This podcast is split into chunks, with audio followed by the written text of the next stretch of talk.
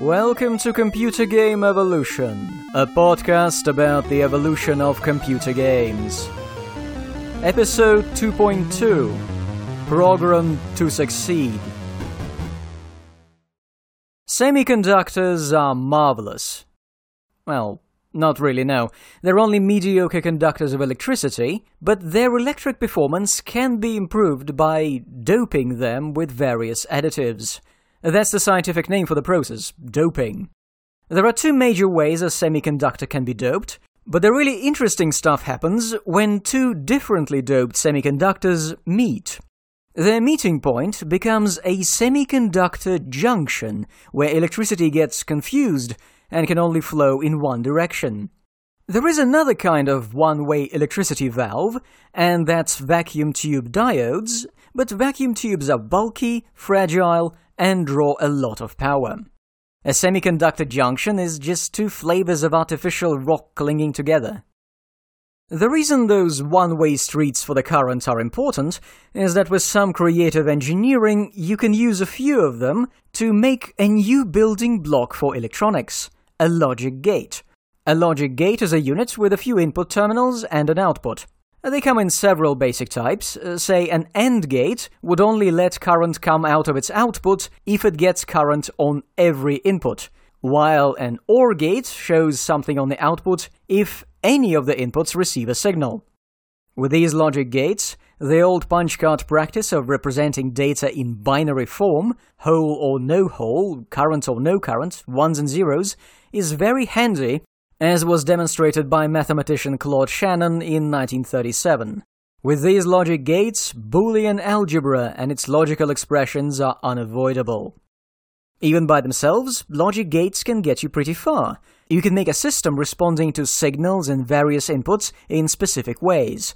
The early video games from the previous episode were made with logic gates in the form of transistors. But why stop there? You can build a really complex system of logic gates which would be able to receive data in binary form through one set of inputs and then process it in various exciting ways, which way exactly would be set by instructions coming in through a different set of inputs. Now, this would be something like a general purpose processor. Not a microprocessor, though. Now, until the end of the 50s, those logic gates in your processor had to be built out of vacuum tubes. People were aware of semiconductors and their properties, however, practical solutions involving them tended to be inefficient, or hard to manufacture, or really expensive, or all of the above. There were transistors out there, but had things stayed the same, they would have been unaffordable for the always short on cash game industry of the 70s. Clearly, things changed. They changed because in 1959 at Bell Labs, two guys built a thing. After many earlier researchers had failed, Muhammad M. Atalla from Egypt and Dawon Kang from South Korea developed a functional metal oxide semiconductor field effect transistor, or MOSFET for short. This type relied not on semiconductor junctions, but on electric fields to work as the one way valve, and figuring out that was even possible was a result of advances in quantum physics. The MOSFET was everything people could dream of. It was cheap ish, it was simple to make, being basically printed on the surface of a silicon wafer. The only catch was that Bell Labs didn't really care, as it specialized in telephones. But when semiconductor companies like Fairchild and RCA heard about MOSFETs, they were interested and started tinkering with the technology in the early 60s, even though it took them years to get it to mass production. In the second half of the decade, the entire industry was trying to master MOSFET and advance from making individual transistors to cramming lots of them into medium and large scale integrated circuits. The public could easily track the progress in the field by observing calculators. In the mid 60s, mechanical desktop calculators in offices faced competition from electronic rivals with transistors or even basic integrated circuits inside. As those circuits were sucking up all the logical elements around them and packing them tighter and tighter, the calculators got smaller. In August 1969, Japanese company Sharp introduced the QT8D calculator, where all the key logic circuitry was inside just four chips, developed for them by Rockwell Microelectronics in the United States. This calculator was actually portable. It only weighed 1.4 kilograms and had a carry handle, and you could use it anywhere where you could plug it into a wall socket. And in America, it cost only $400. Save a spot in the line for me. Everything went into high gear in 1970 71. There was a Japanese company called Busicom Corporation that kept bugging various American semiconductor outfits with its ridiculous project to stuff everything needed to make a calculator into a single chip. Eventually, it got two companies to cooperate. One of them was a young and inexperienced and desperate Mostek, which, in spite of all the issues it had, did deliver the MK6010 chip late in 1970, and it was immediately dubbed Calculator on a Chip. While Busicom put the chip to use in its $400 calculators, including the first pocket calculator LE120 Handy, the industry was already seeing this feat of engineering as the beginning of cheaper electronics. If you manage to put all the sensitive logic into a solid piece of artificial rock that only needs to be fitted into its space on a circuit board, you're going to save tons of money on labor. It saves time in production too, and you can replace skilled engineers with sweatshops. Calculators on a chip from Mostek, Texas Instruments, and General Instrument also marked the beginning of systems on a chip, like some of the Pong chips these three companies would be making a few years down the line. Where there was demand, semiconductor manufacturers would always be ready to flood the market with those everything included solutions. Though releasing entire games like that might have been a mistake.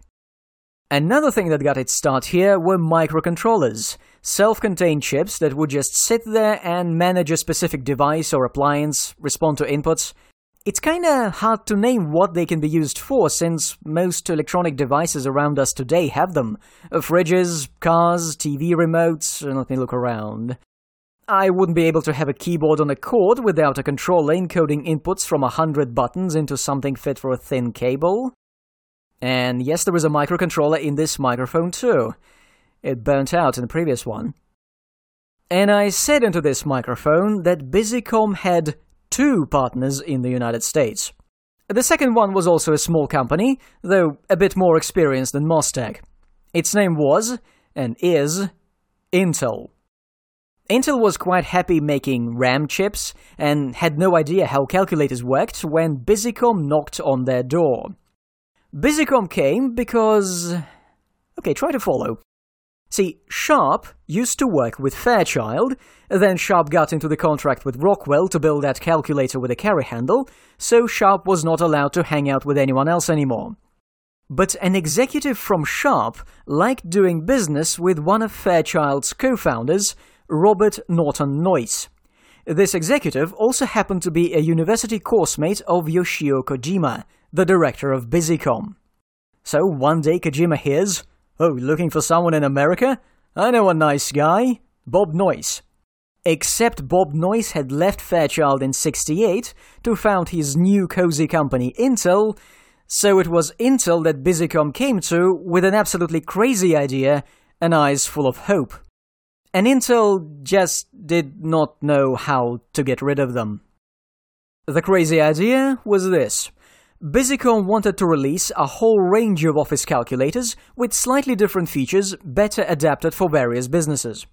Making each model a separate chip would have cost too much, so the plan was to make a generic calculator engine with a processor that could be programmed for specific functions of each model using nothing but a ROM chip.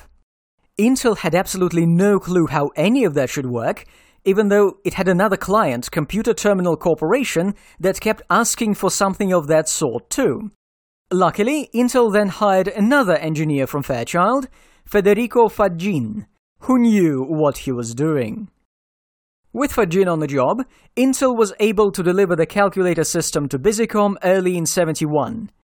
It was not one chip, but a chip set. ROM chips, designated 4001, contained the programming. RAM chips, labeled 4002, provided memory so that the calculator didn't forget what it was doing. 4003 was a shift register, another type of short-term memory. The Intel 4004 was the first commercial microprocessor. This was the big one. The rights to the 4004 were with Busicom. It did let Intel sell those chips to others in exchange for a discount, but that didn't save the Japanese company from going under in the same early 70s economic crisis that kicked Nintendo's light gun project in the gut. Meanwhile, in the USA, microprocessors and microcontrollers were coming out of woodwork. 1974 was a good year. Motorola released its MC6800 processor, soon to be featured in lots of games. Texas Instruments released its TMS 1000, a dirt cheap microcontroller, $2 per piece if you buy in bulk, and TMS 1000 would also see many game applications. Realizing something was happening, Fairchild released its F8 processor in 75, and it would uh, play a brief role in our story. Intel wasn't idle either. 4004 was soon followed by 8008, yet not soon enough. The 8008 was a parallel development, supposed to have been made for Computer Terminal Corporation, but Federico Faggin wasn't helping with this one, and the deadlines were missed so hard CTC had to release its uh, thing using older technology. With the new experience from the calculator project, Intel was able to make the new chip happen, adding an 8-bit processor to the 4-bit 4004. Oh dear, the bit numbers. You know, the game industry is going to use them in marketing a lot, so let's get an idea of what those are while they're still small. They usually refer to the data width of the processor.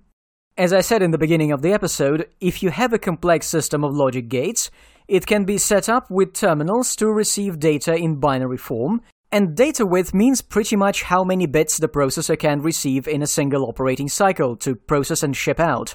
If you go from 4 bits to 8 bits, you can deal with more data, bigger numbers. And to a computer, everything is numbers, images, sounds.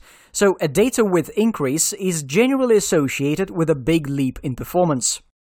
Now, it is possible to make a low data width processor take in a large number and do something with it, but it's going to be slow, and games will be trying to avoid that. After the release of 8008, Federico Faggin, together with ex-Busicom engineer Masatoshi Shima, improved the design in every way imaginable, and that's how, in 1974, Intel released its major cheap hit, the 8080. But that wasn't the end of it, since late in 74, Faggin left Intel and founded Zilog, the first company dedicated exclusively to microprocessors. Zilog released its first, the Z80, in 76. The Z80 was cheaper than Intel's 8080, yet faster. Even better, it could run programs written for the 8080, because the Z80 was an expansion of the earlier model and built up on top of its set of instructions and structure, what they call processor architecture. Having the same architecture does a lot to improve compatibility between different processor architectures, it's uh, very close to nil.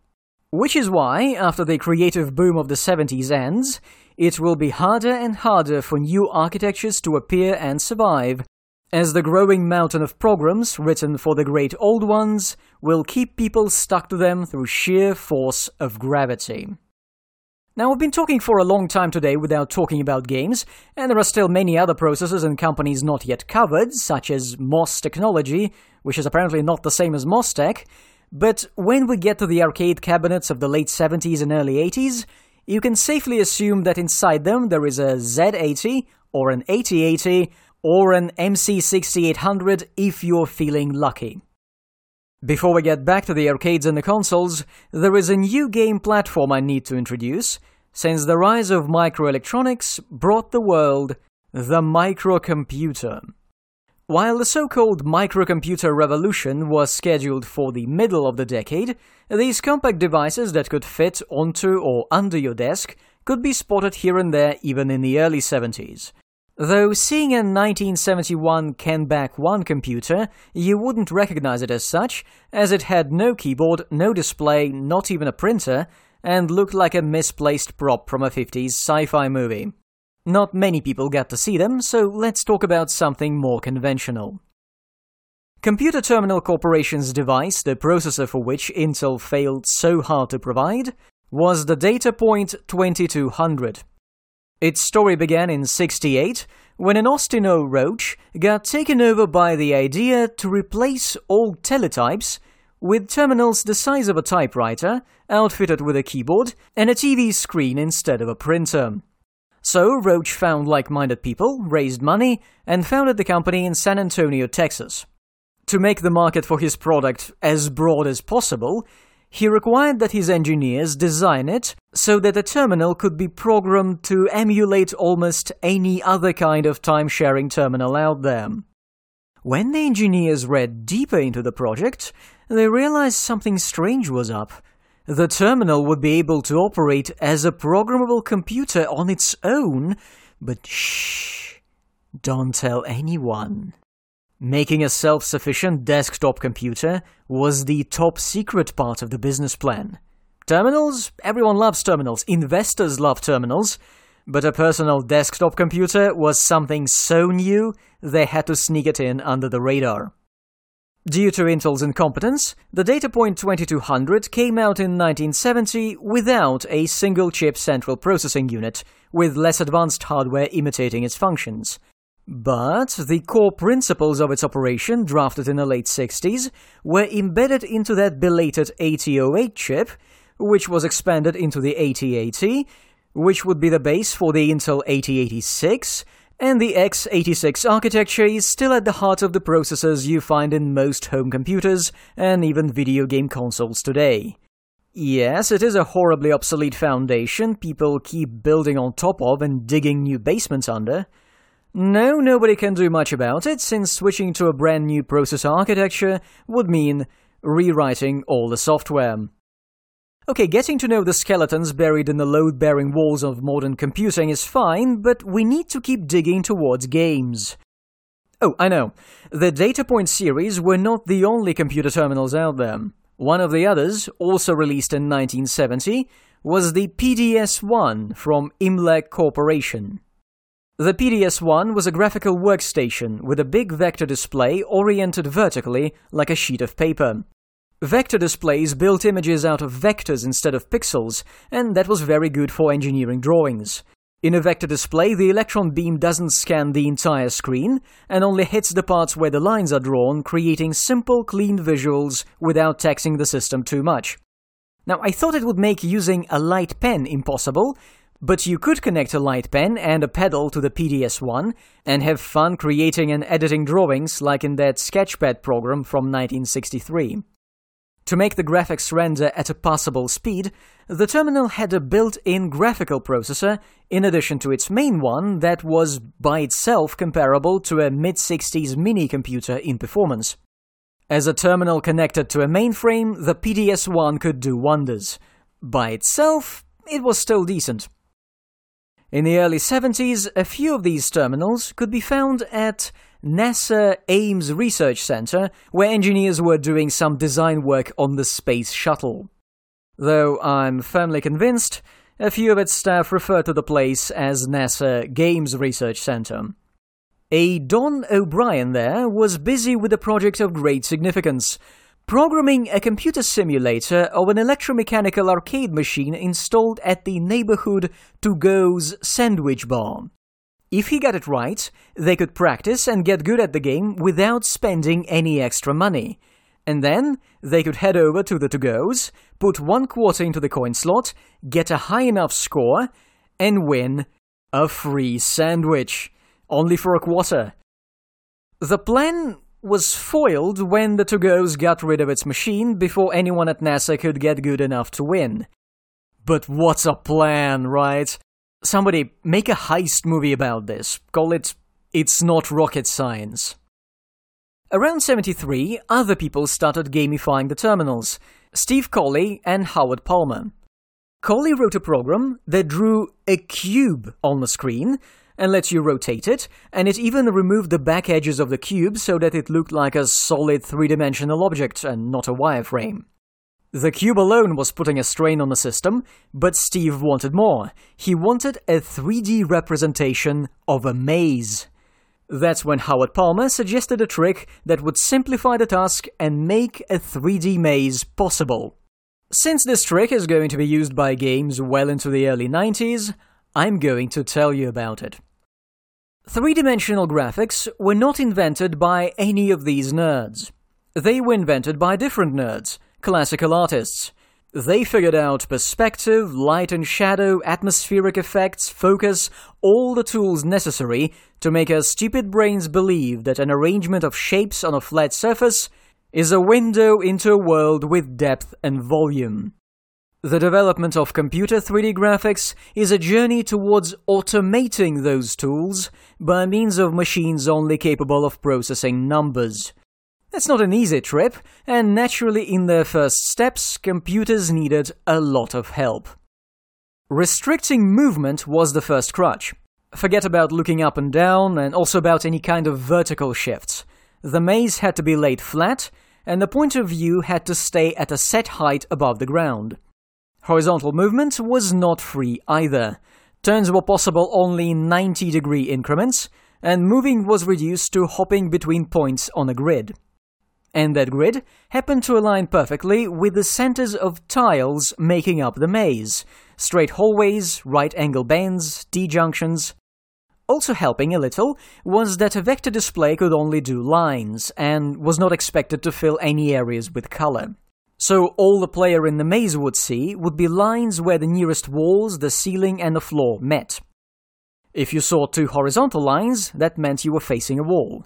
A hallway stretching ahead needed more lines, but no matter how you moved or turned, your point of view would always be aligned with the axis of the hallway. The vanishing point where the lines converged would always be in the same place. The only extra thing the computer would need to recalculate would be how far to terminate the hallway lines with another wall, and where to interrupt these lines for passages branching away ahead. And that's how this early case of game 3D graphics was reduced to automating a very specific instance of drawing perspective. And it worked and looked okay at the time. Moving in large steps wasn't that big of an issue either, thanks to a feature shared by many early screens. When the computer stopped drawing a line, it did not disappear immediately but took a moment to fade out from the phosphor of the screen itself. Shortcomings of display technology would be helping game developers a lot, even in the 80s. So Steve Colley constructed his maze drawing system, and he called the game Maze. It challenged players with mazes they needed to escape. New mazes were easy to create, yet the game got old quickly. Mazes are like that. Not amazing. In 74, someone in that research group suggested putting two players into the same maze. It wasn't possible with one terminal, but they found a way to connect two directly with a cable into a simple network. By the way, the 70s are also the time when computer networking is on the rise, all kinds of things are tried out, and the data point terminals from earlier got involved in an early commercial network later in the decade. Anyway, with the two PDS-1s linked, two players could be in the maze at the same time, which no one would have noticed had they remained invisible abstract presences with only their coordinates and facing to describe them. But that's boring, so the players were given visible avatars to represent their position in the maze. Balls.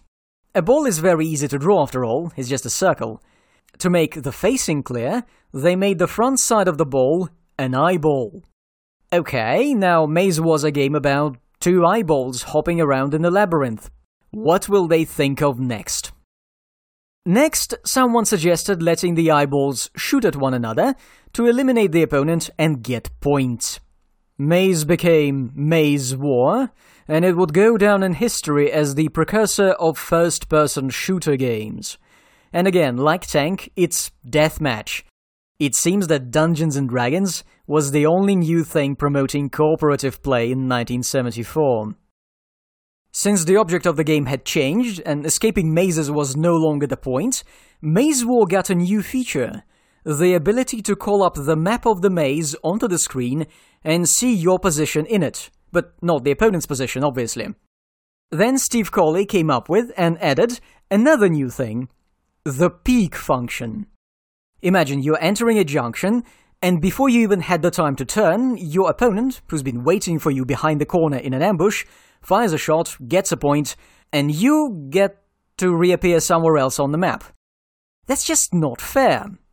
The peek function allowed players to peek around a corner ahead, somehow without exposing their precious eyeball to whomever might be waiting them. With this, ambushing became tricky. One of the people among the NASA Maze War research group, Greg Thompson, then moved on to MIT, and of course he brought the game with him. Over there, the program got worked over and adapted to run in a larger network.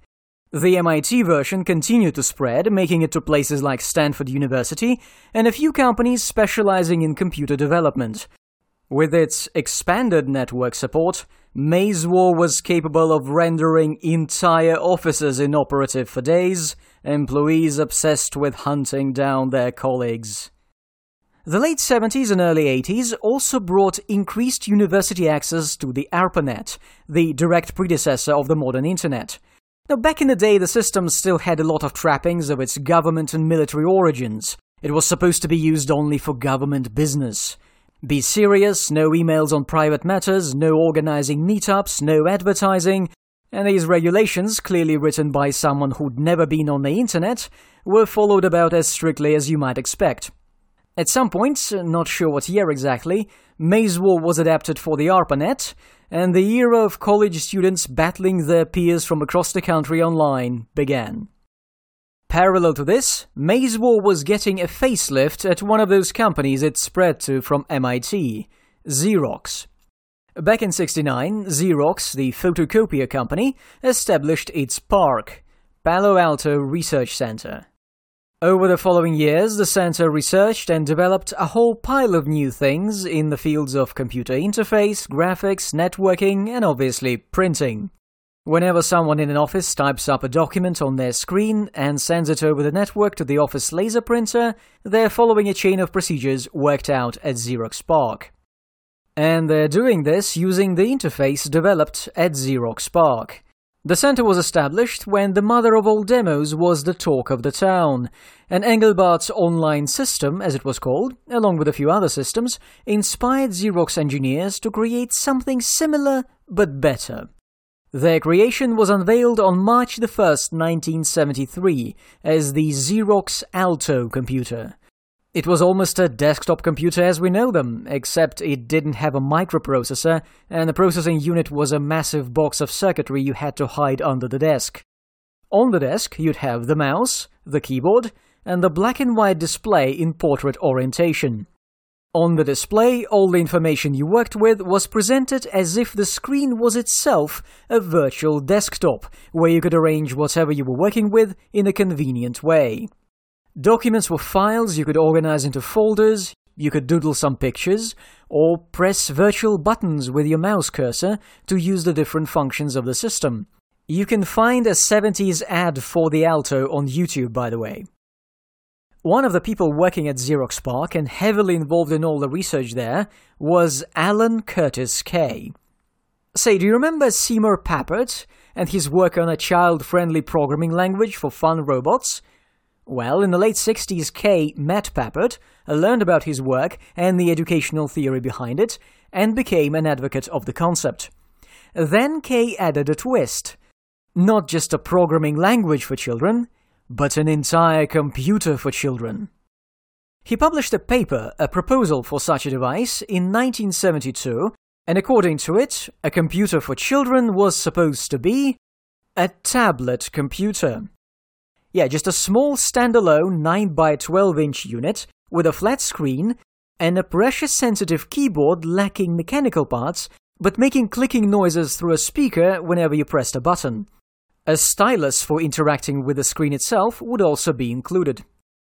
While building such a device in 72 was pretty much impossible, Kay readily pointed it out that even in the early 70s, the technologies necessary for such a gadget already existed as prototypes or even as commercial products.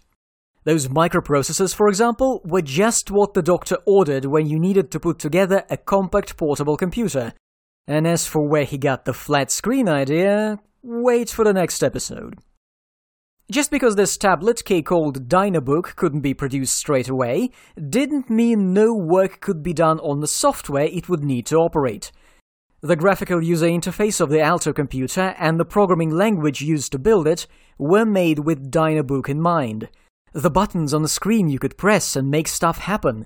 The visual metaphor turning your computer's memory into a physical space with data and programs represented by icons you could manipulate.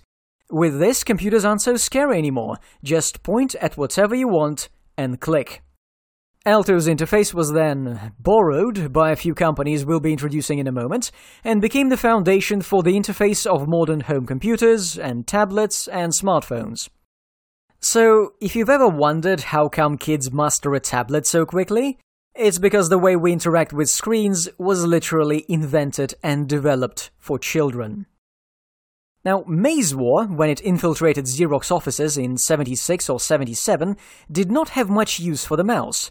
The eyeball was mainly piloted by a key set, a separate pad with a handful of keys people used the same way you'd use keyboard shortcuts. Engelbart had one of those for the mother of all demos. All the cool kids had to get one too. Ported to the Alto, Maze War took full advantage of the increased screen quality and resolution by displaying the reference map of the maze on the screen below the main view, so that this, what we now call minimap, was always there informing the player of their location. And only their location. A few programmers at Xerox thought they were smarter than everyone else.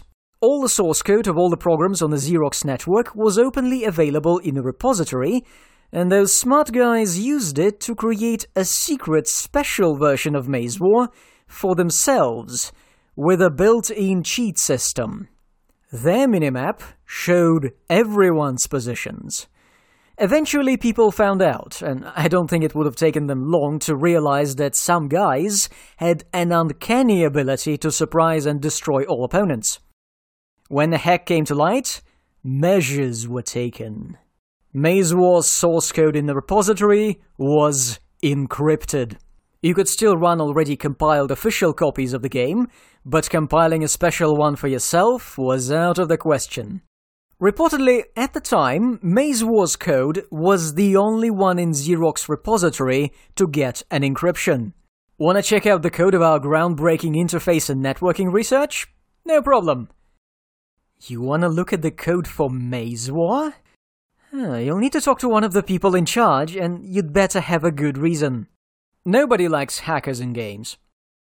The Alto, Datapoint, and Imlac terminals were all just a part of a general industry-wide shift from dumb terminals, useless without a mainframe connection, to smart terminals with their own processors and some capability for autonomous operation and networking with similar machines. There was also a push towards miniaturization, in 75, IBM presented its 5100 series of portable computers. At the time, portable meant you could drive it around in your car seat instead of the back of your pickup truck. An IBM 5100 weighed over 20 kilograms. Impressive as this hardware may have been, it was not the microcomputer revolution. The reason was simple the price tags. The money it took to buy one of these computers was enough to cover years of college tuition, or buy a car, or several cars. The most basic cut down models cost somewhere in the region of $10,000, give or take a couple of thousand, and then the options would easily double the price. With Xerox, it was even worse. The Alto never went commercial and was supplied only to other big companies in the field. The top management had little faith in the project, Although Alto's follow-up, Xerox Star, was released in 1981 with an improved and almost modern-looking interface. A single terminal of the Star would cost over $16,000, but to make it work, you'd need to buy another $50,000 worth of hardware. Had the market been governed entirely by these companies, the processing power would have remained in the hands of the few with deep pockets. Luckily, a revolution happened. But not for some noble reasons. No, it's just that some realized they could make money by selling cheaper computers to many more people. It started, again, with calculators. No, actually, it started with the space race, which, if you remember, was triggered by the Sputnik launch. Over the 60s, rocket engineering was making news, and a side effect of this was a growing interest in model rockets. One of the guys caught up in the fad was Forrest Mims. Even as he was deployed by the US Air Force to Vietnam, he kept launching rockets on the outskirts of Saigon. During a war. Once he launched one off the roof of his apartment, and the military police rushed to the place in a panic to warn everyone about a rocket attack. Another time, his launch site at a racetrack was checked out by an armed helicopter, scattering all the Vietnamese children, helping the crazy American. Forrest's tinkering involved more than just launches. He rigged his rockets with flashing lights built out of transistors and LEDs, uh, light emitting diodes, kinda new at the time, so that he could film and observe the rotation of his models in flight precisely. Uh, by the way, this served the same purpose big black and white patterns painted on real rockets do. Another use Mims found for the LEDs was a travel aid for the blind. He built a device which emitted powerful infrared flashes, picked up the reflections, and produced a sound through a hearing aid. The closer the object in front of the device was, the louder the sound. Mims tried it out in two schools for the blind in Vietnam, and it worked at a range of a few meters, but the device never saw a commercial release. All this gadgetry ultimately landed Mims in the Air Force Weapons Development Lab. There he ran into professional engineers such as Henry Edward Roberts. In 69, in Albuquerque, New Mexico, Roberts, Mims, and two other guys founded a company they called MITS, Micro Instrumentation and Telemetry Systems, specializing in small electronics kits for model rockets. It turned out there wasn't much demand for those. Then Forrest Mims left the weapons lab to earn an honest living working as a parking lot attendant, while discovering he was actually a really good technical writer, and he's since written a ton of books that got people into electronic engineering. Episode 171 of the AMP Hour podcast features an interview with him if you're interested. While Forrest was writing his first book in the attendant booth, Edward Roberts was trying to make the electronics company happen. The first successful product was the MITS 1816, a calculator released late in 71. It did not cost $400. No, a kit for you to build yourself cost 180, and for another 100 the device would be mailed to you pre-assembled. This was nice, but in a few years big companies would flood the market with cheaper, mass-produced calculators. A lot of promotion for the products of MITS was done in competing popular electronics and radio electronics magazines, thanks to connections made back in the Rocket Kit years. And Forrest Mims was writing for them as well. In 73 and 74, Radio Electronics presented to its readers two fascinating DIY builds Don Lancaster's TV typewriter and Jonathan Titus's Mark 8. The TV typewriter let you type on a keyboard and watch letters appear on a TV screen, while the Mark 8 was a computer built around Intel 8008. Neither of these were released as finished products. You bought a bundle of blueprints and schematics, bought your own parts, and built the devices from scratch, including a handmade keyboard. Well, it was possible to use a keyboard of something else, like a teletype terminal, and you could order assembled circuit boards, but the rest was on you. That's when the editors of Popular Electronics decided to top this by presenting a more complete microcomputer package. Ed Roberts and MITS were up for the task and put together a prototype built around the new Intel 8080 processor later in 74. It got lost in the mail on the way to the Popular Electronics offices. MITS had to send an empty shell to take pictures of for the article, while building a second prototype and sending it not through a company that was going bankrupt. Finally, by the end of the year, everything was ready, and the article appeared in print, informing the readers that MITS was taking orders for its new microcomputer. The original name had been PE8, but they needed a better one, and it came from a 12 year old daughter of the magazine's technical director. She was watching Star Trek and said, Why don't you call it Altair? That's where the Enterprise is going in this episode. And so it was that MITS offered to the world the Altair 8800, priced at less than $500. Okay, okay, for that money you'd only get the base system kit for home assembly. A pre-built unit would cost extra. With options like more memory, it would cost even more. It didn't come with a display either, but you could get a teletype. But even with every single extra thrown in, the Altair 8800 was an order of magnitude cheaper than any other microcomputer. And the orders started coming in. Mims, who was writing manuals for MITS, told his friend Ed he was expecting the computer to sell only a few hundred units, uh, based on the earlier calculator sales. The orders numbered in thousands. And that's for a computer for which the default mode of output was blinking lights on the front panel, and programming which was done by a set of switches like on a 50s mainframe. But it was literally the only cheap computer on the market for most of 75. The January 75 issue of Popular Electronics that announced the Altair to the world in December 74 was read far and wide. For example, in the state of Massachusetts, where two guys you may have heard of, Bill Gates and Paul Allen, were trying to make their own electronics company turn a profit. Not very well. On learning about the new offering from MITS, they got the idea that the age of home microcomputers was nigh, and those computers would need some software, and they could make money selling it. As history has shown time and time again, the shortest way to riches is to make people pay you for the work done by somebody else. That's why Gates and Allen decided to rip off BASIC. The language had matured over the decade of its existence, it had millions of users, a recognizable name, it had even gone international. In the early 70s, Thomas Kurtz, one of the co creators, received a letter of thanks all the way from Siberia. Hundreds of basic programs had been published in magazines and books like 101 Basic Computer Games. The hard work of introducing a brand new language and getting it widely adopted had already been done. All that was left was to port BASIC to the Altair. A trifle.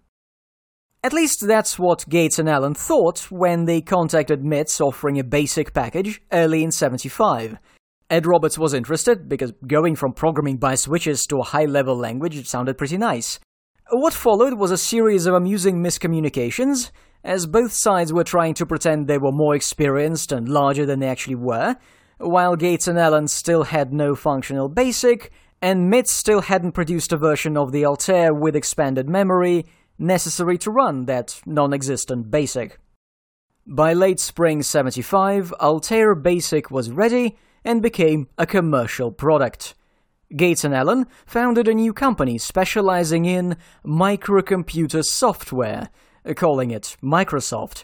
A very bold name to the world outside of computer enthusiasts.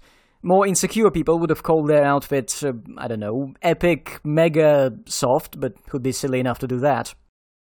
The transfer from mainframes to microcomputers was not painless for BASIC. The way it worked originally was this. The basic program you typed in or loaded from a tape would be stored in the mainframe's operating memory. The compiler, the program that translated your code, would also be in the memory. The compiler would create a new version of your program that the system could understand and stored it also in the memory. Only then the computer would run your program. This method required a lot of memory, which the Altair 8800 could not provide memory cost a lot back in the day.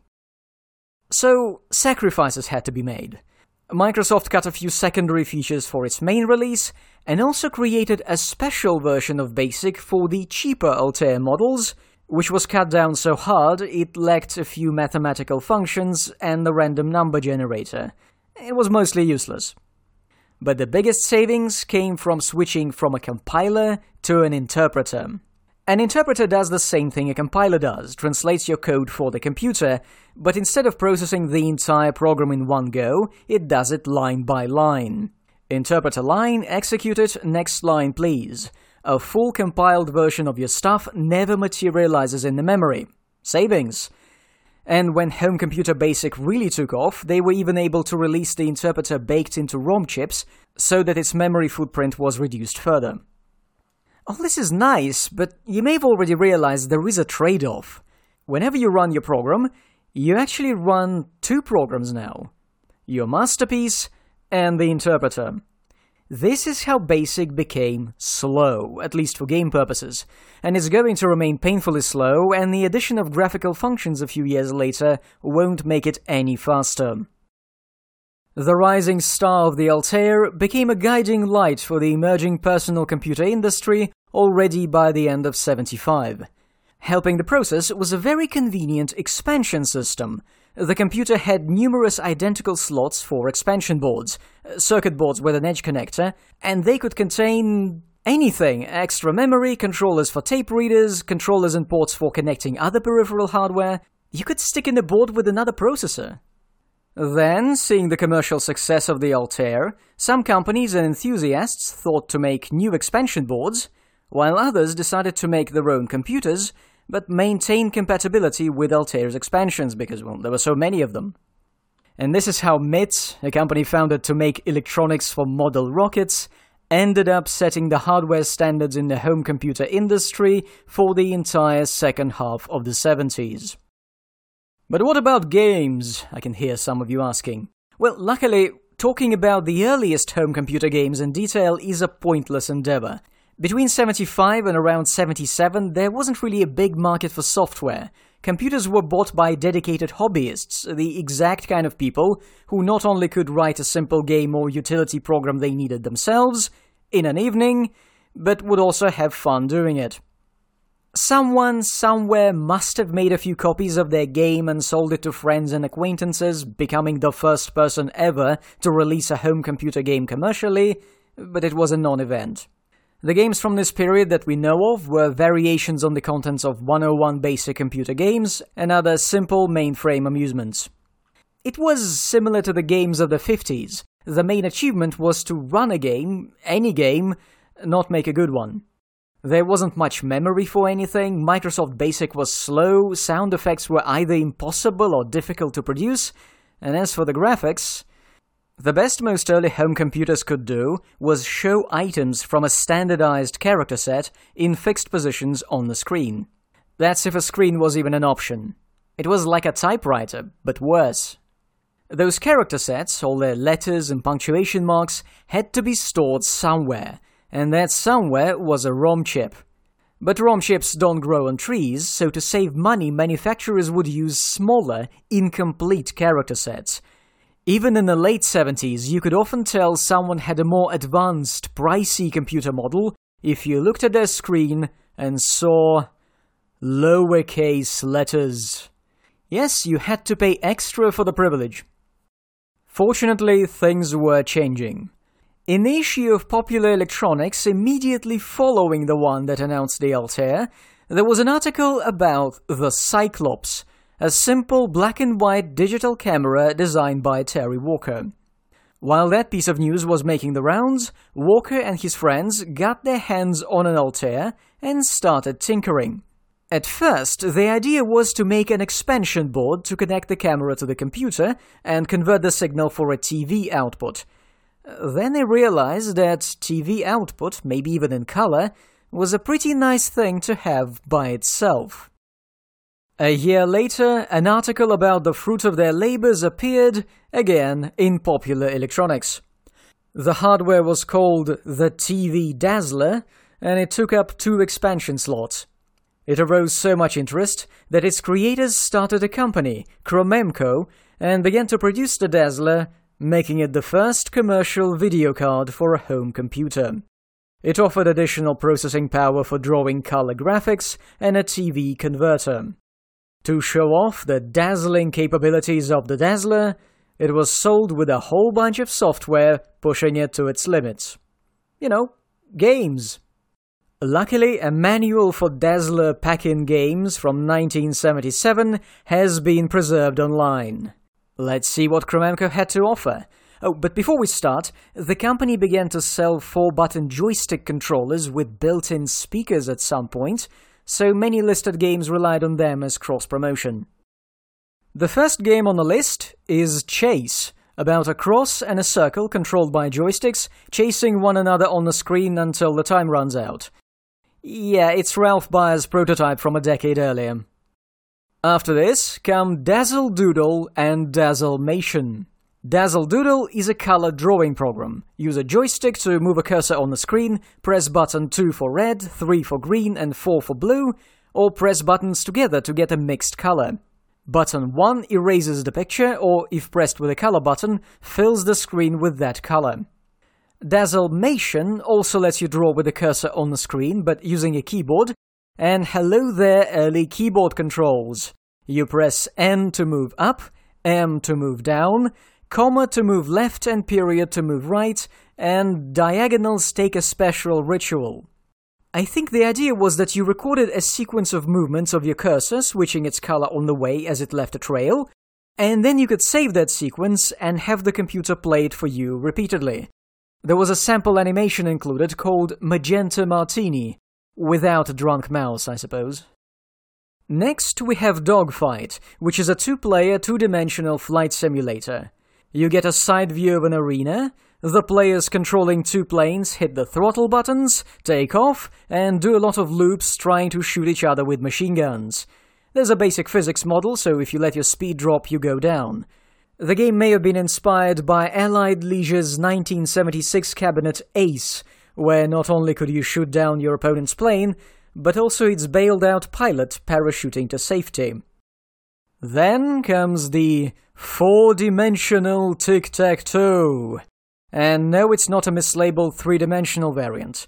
The manual dedicates a couple of pages to explain how exactly a 4x4x4x4 playing area is unwrapped onto the screen, and then it goes on to explain for another three pages how the game is actually played, making it one of the two longest sections of the brochure. And at the very end, there is a note that to play you need both a TV and a teletype or a computer display for messages from the computer player. It's 1977 and we're already at video cards taking up multiple expansion slots and multi-screen gaming. Whatever will they think of next? Next in the book, we see Gotcha. No, not that Gotcha, thankfully. This game, also alternatively titled Gotcha, Gotcha, Gotcha, 14 exclamation marks, was a less perverse affair. Two players controlled their dots, uh, red and blue, on the screen as they moved without stopping, leaving a solid trail behind them. Whenever you crashed into the outer wall or a trail, your opponent got a point and the game reset for a new round. Some of you may be thinking that this sounds a lot like the light cycles in the 1982 movie Tron, and uh, yes, Tron had to steal the light cycles from somewhere. This gotcha itself was a rehash of a late 1976 arcade game Blockade, designed at and released by Gremlin Industries. Only Blockade wasn't about a red and a blue dot, but about two growing snakes. After this bit of action, Cromemco suggests that the users sit back and marvel at a program called Kaleidoscope that drew on the screen colorful patterns similar to what you'd see in a real kaleidoscope. There are no controls, the demonstration is fully automatic. The light show is followed by Life, an adaptation of the game of life developed by mathematician John Horton Conway, who died in 2020 of the highly fashionable coronavirus. The game's description was first published in 1970 in Scientific American, the same periodical that a few years later would inspire Atari's Gran Trak 10. Life is a zero player game, a cellular automaton, the player sets the initial conditions of the simulation, presses go, and watches it develop with no further input. It's all about cells. If there are too many cells together, they die out. If there are many cells next to an empty space, a new cell appears. Round by round, the situation on the screen changes. Some groups of cells begin to move, some vanish, some start cycling through stable forms. The Dazzler version used different colors to represent new, dead, and remaining cells on the screen. The initial placement of cells was set using a cursor controlled by the keyboard. W for up, A for left, S for right, and Z for down. Credit for getting over 50% of the modern day WASD control scheme right. Continuing in the alphabetical order, the brochure moves on to Space War. Do I need to introduce Space War? No, I don't. It's the same old game, with a few options like making the Star Warp player rockets to the corners of the screen instead of destroying them. Then comes Tank War, which is Atari's Tank. The final entry in the Cromemco Dazzler Games catalog is Track. I'm certain it's a knockoff of something, but not whether of a video game cabinet or a toy. The titular track is a spiral path that gets narrower as you approach the center. The object of the game is to guide a dot controlled by a joystick all the way along that track without touching the walls. If you do, a loud noise comes out of the speaker inside the joystick. I'm sure you can think of a few games like this, in digital form or in physical one, with a wire track and a rod to move through it. So that's the TV Dazzler games of 1977, some of the first pack-in games for a video card. Home computers are rapidly catching up, from barely being able to run late 60s mainframe basic classics in 75, they've advanced to imitating contemporary arcade cabinets. A lot of people involved in developing and selling home computers, their expansions and peripherals, and their software in the late 70s were all part of the same community Homebrew Computer Club. It was founded hot on the heels of the Altair's release in March 75 by Gordon French, a computer engineer with a garage suitable for meetings, and Fred Moore, a computer political activist. The club's extensive membership rolls included, say, Steve Wozniak, and this definitely helped him get his own computer kit designed, built, and tested in 76, which led to the foundation of Apple. Among other early members was Bob Albrecht, who in the early 70s had started People's Computer Company, the PCC, offering a newsletter and a center where they promoted educational use of computers and broad access to computers and the new club was very receptive to the idea. Adjacent to this crowd, though not herself a member, I believe, was Liza Loop. In 75, she, with the help of like-minded people, founded a couple of Loop Centers, with Loop standing for Learning Options Open Portal. Like the PCC Center, those were places with time-sharing terminals, where people, mostly children, who didn't have access to computers in their daily lives could come and get acquainted with the wonderful world of modern technology, use it, learn something. They also loaded terminals into pickup trucks and toured schools with computer classes. As Liza put it in a 2015 interview, I thought that these things would infiltrate society, as they did. There were going to be two kinds of people in the world in the future the kind of people who knew about computers and computing and how to control them, and the people who were controlled by them. This was not just about satisfying folks' curiosity. It was about freedom. Steve Wozniak learned about all this in 75 and was impressed. He himself happened to be all for more computers and education. So in early 76, he presented Liza with a circuit board, which turned out to be the first Apple computer. Literally Apple I serial number 1. It wasn't a complete computer, she still needed to source a case, a power supply, a monitor, a keyboard, and an expansion card to connect a tape reader, but the rest of the computer was there, and that's how Apple started selling them, really. Uh, speaking of selling, according to Liza, Wozniak told her that he wanted the unit to be a gift, but his partner, that is Steve Jobs, was against it. So Wozniak had to buy his own firstborn from Apple to give it away. Unfortunately, it took Apple One number 1 20 minutes to load the basic interpreter, then it would work for a few minutes, overheat and crash, making it very difficult to use during a 45-minute class. After months of attempts at troubleshooting, they just gave up. The computer became a museum piece, while the Loop Center got a prototype Apple II. Those actually worked, came assembled, and offered color graphics. The processing power to the people vibe Homebrew Computer Club was radiating resulted in an amusing incident in 75. When the members got their hands on the Altair Basic, they, in the spirit of sharing, made many copies of the software, spread it, and made even more copies. Bill Gates, of course, let it slide with his trademark kind smile. No, no, he didn't. Bill Gates wrote and aggressively mailed out a whiny open letter rant complaining about software piracy and how it hurts his business and the industry. Uh, the fact that Microsoft was seeing business mainly because they adapted an already existing decade old programming language, keeping even its name, uh, was not mentioned. The response to the letter ranged from pirate copies are the only reason anyone knows about your tiny company, to, oh yeah, we can write our own basic interpreter and make it free to use. And they did. It's Tiny Basic. Somehow, inexplicably, Microsoft did not go bankrupt. The company continued to adapt BASIC for home computers of different makes, and by hook or by crook, most late 70s models had some kind of Microsoft BASIC interpreter built in or sold separately, or both.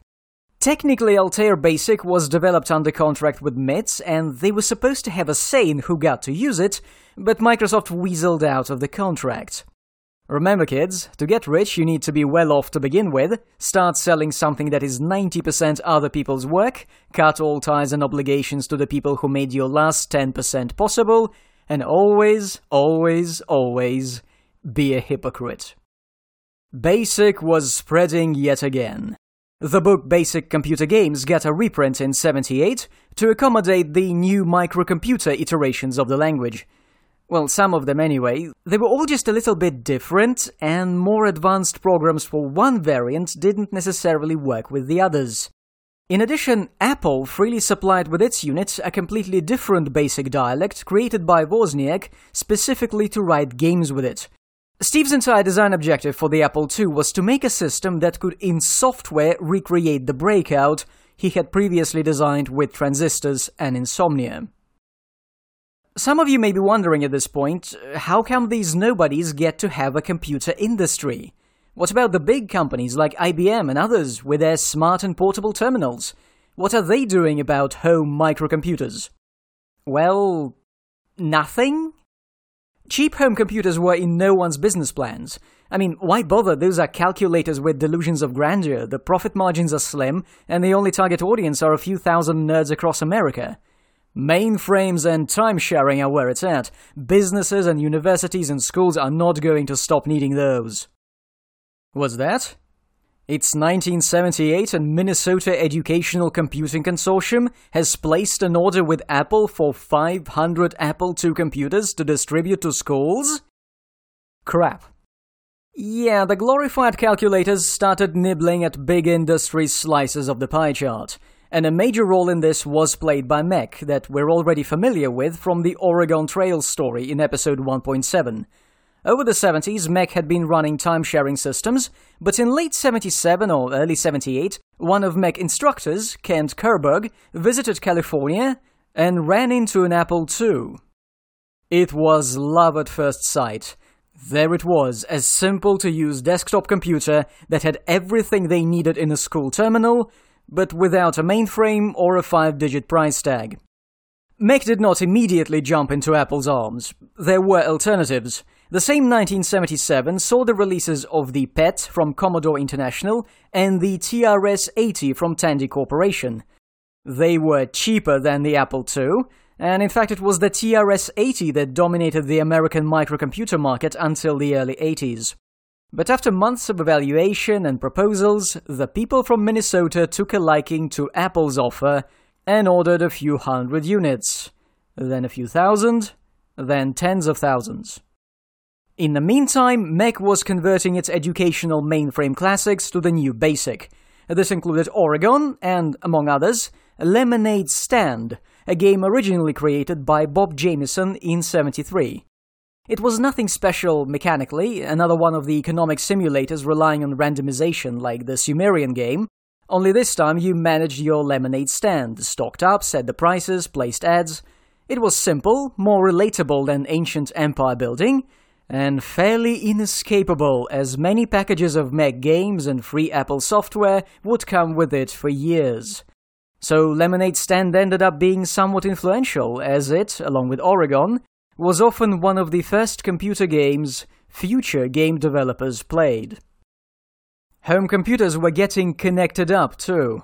In the 70s and through the 80s, this was done by means of BBS, Bulletin Board Systems. The first known one was Community Memory in Berkeley, California. It was a set of terminals spread out over an area, all connected by phone lines to the same mainframe. For a fee, people could come up to a terminal and use it as an electronic bulletin board, posting public notices and searching through ones already there. Community Memory was the work of several members of Resource One, yet another community dedicated to giving computer access to the people, much like Liza Loop's team and the People's Computer Company. When the personal computer market started growing in the late 70s, commercial BBS offerings became feasible, and in 79, CompuServe invited anyone with a modem and the money to connect to its BBS and exchange information. In the following years, other providers entered the scene, dedicated software for convenient BBS access would appear, modems would become less terrible, and already in the early 80s, people could download games from BBSs, totally free. Well, that free had a price. Data transfer rates were abysmal, connections were unstable, and service providers charged not for the data, but at an hourly rate. That's why BBS software usually worked by connecting to the board, downloading new messages or uploading yours, and then disconnecting, and you'd be reading or writing offline. People were not permanently online yet, unless they had a spare phone line and money to burn. I'm going to put the microcomputer industry aside for now, for the most part, and return to it in the beginning of the next season when I take a closer look at these home systems and their capabilities and their effect on games. It's better to do it then because most of these computers survive into the 80s, and the 80s personal computer landscape has a lot to show. At the moment, we need to go back to Homebrew Computer Club and get acquainted with a member we've almost overlooked. That wouldn't do. Not again. He has already been overlooked so hard that an official recognition of his work by the game industry came only a month before he died in 2011. So there was this guy in the club who was impossible to miss whenever he showed up. He was impossible to miss in the photos from the time. He was impossible to miss years and decades later at the meetups. His name was Gerald A. Lawson, or just Jerry Lawson. And Jerry Lawson was black. Homebrew Computer Club and computer engineering in general were a very white community. How did Jerry get there? Luckily for everyone, he was interviewed in 2009, and the transcript is up on the Vintage Computing and Gaming website. The interviewer opens by describing his surprise at learning there was someone black in computer engineering circles at the time, and he wasn't the only one surprised. As Jerry recalled, in 1996 he ran into a former Atari colleague, and the guy was gobsmacked to discover that Jerry Lawson, the Jerry Lawson he'd spoken to on the phone, the Jerry Lawson Nolan Bushnell and Alan Alcorn had been talking about, was black. Why would Nolan Bushnell and Alan Alcorn be talking about Jerry? Well, he saw computer space when it was new. He was around in the Pong days too, hanging out with them, listening to their troubles. They told him crafty kids were zapping the coin slots of the cabinets or sticking wires into them to trigger the mechanism and get free plays. When Jerry built his own arcade cabinet for a pizza parlor in 75, he designed a defense system where a microprocessor checked whether whatever was tickling the coin slot was hitting the right switches with the same timing as a real coin did. Obviously, the main purpose of the chip was to run the game, and Lawson's Demolition Derby, unrelated to Exidy's, was one of the first cabinets with microprocessors. The processor used in it was the Fairchild F8, an obvious choice seeing as Jerry was working at Fairchild Semiconductor. In 73 or 74, he interviewed some guy named uh, Steve Wozniak for an engineering position there, and was not impressed. Later, he ran into Steve at Homebrew Computer Club, saw the beginning of Apple, and personally knew the guy who made the Apple II possible, Armas Clifford Markkula Jr., who gave Jobs and Wozniak money. Much welcomed because the original Apple computer kits brought nowhere near enough to cover all the development costs. The job at Fairchild had its perks. Early in the decade, Jerry was given a PDP 8, possibly written off, he got it to work, added various tape readers, and assembled a nice rack of computer hardware. One day, some people from DEC, the manufacturer of the PDPs, contacted him and said something like, Mr. Lawson, you've got the only functional PDP 8 west of the Mississippi. We kinda need it for some classes. We'll pay to upgrade it to required specifications, but could we, you know, use it? And that's how DEC, the company that had supplied computers to MIT and Stanford, ended up giving some classes in Jerry Lawson's garage. But how did he end up a computer engineer in the first place? Gerald Lawson was born in 1940 in New York, in Queens. His father was a longshoreman, but in between his hours at the docks, he took interest in sciences and encouraged it in his son. Quite possibly because Jerry's grandfather had been a physicist by education, but being black, the best job he was able to land with his physicist credentials was one of a postmaster. Jerry's mother must have worked in education, as she knew exactly what kind of schools to pick for her son. As Jerry jokes, his mother invented busing. Busing is. um. Racial segregation in the United States did not disappear overnight, even as various racist laws began to get repealed. Some walls, even not legally there, persisted in other forms, for example, income levels and property values. There'd be neighborhoods that had been receiving proper government funding for decades, populated mainly by reasonably well off white residents who could get a job they had the education for, and their children would go to schools with good teachers and equipment, and years down the line, maybe even with time sharing access, so that they could bang all the buffalo they wanted.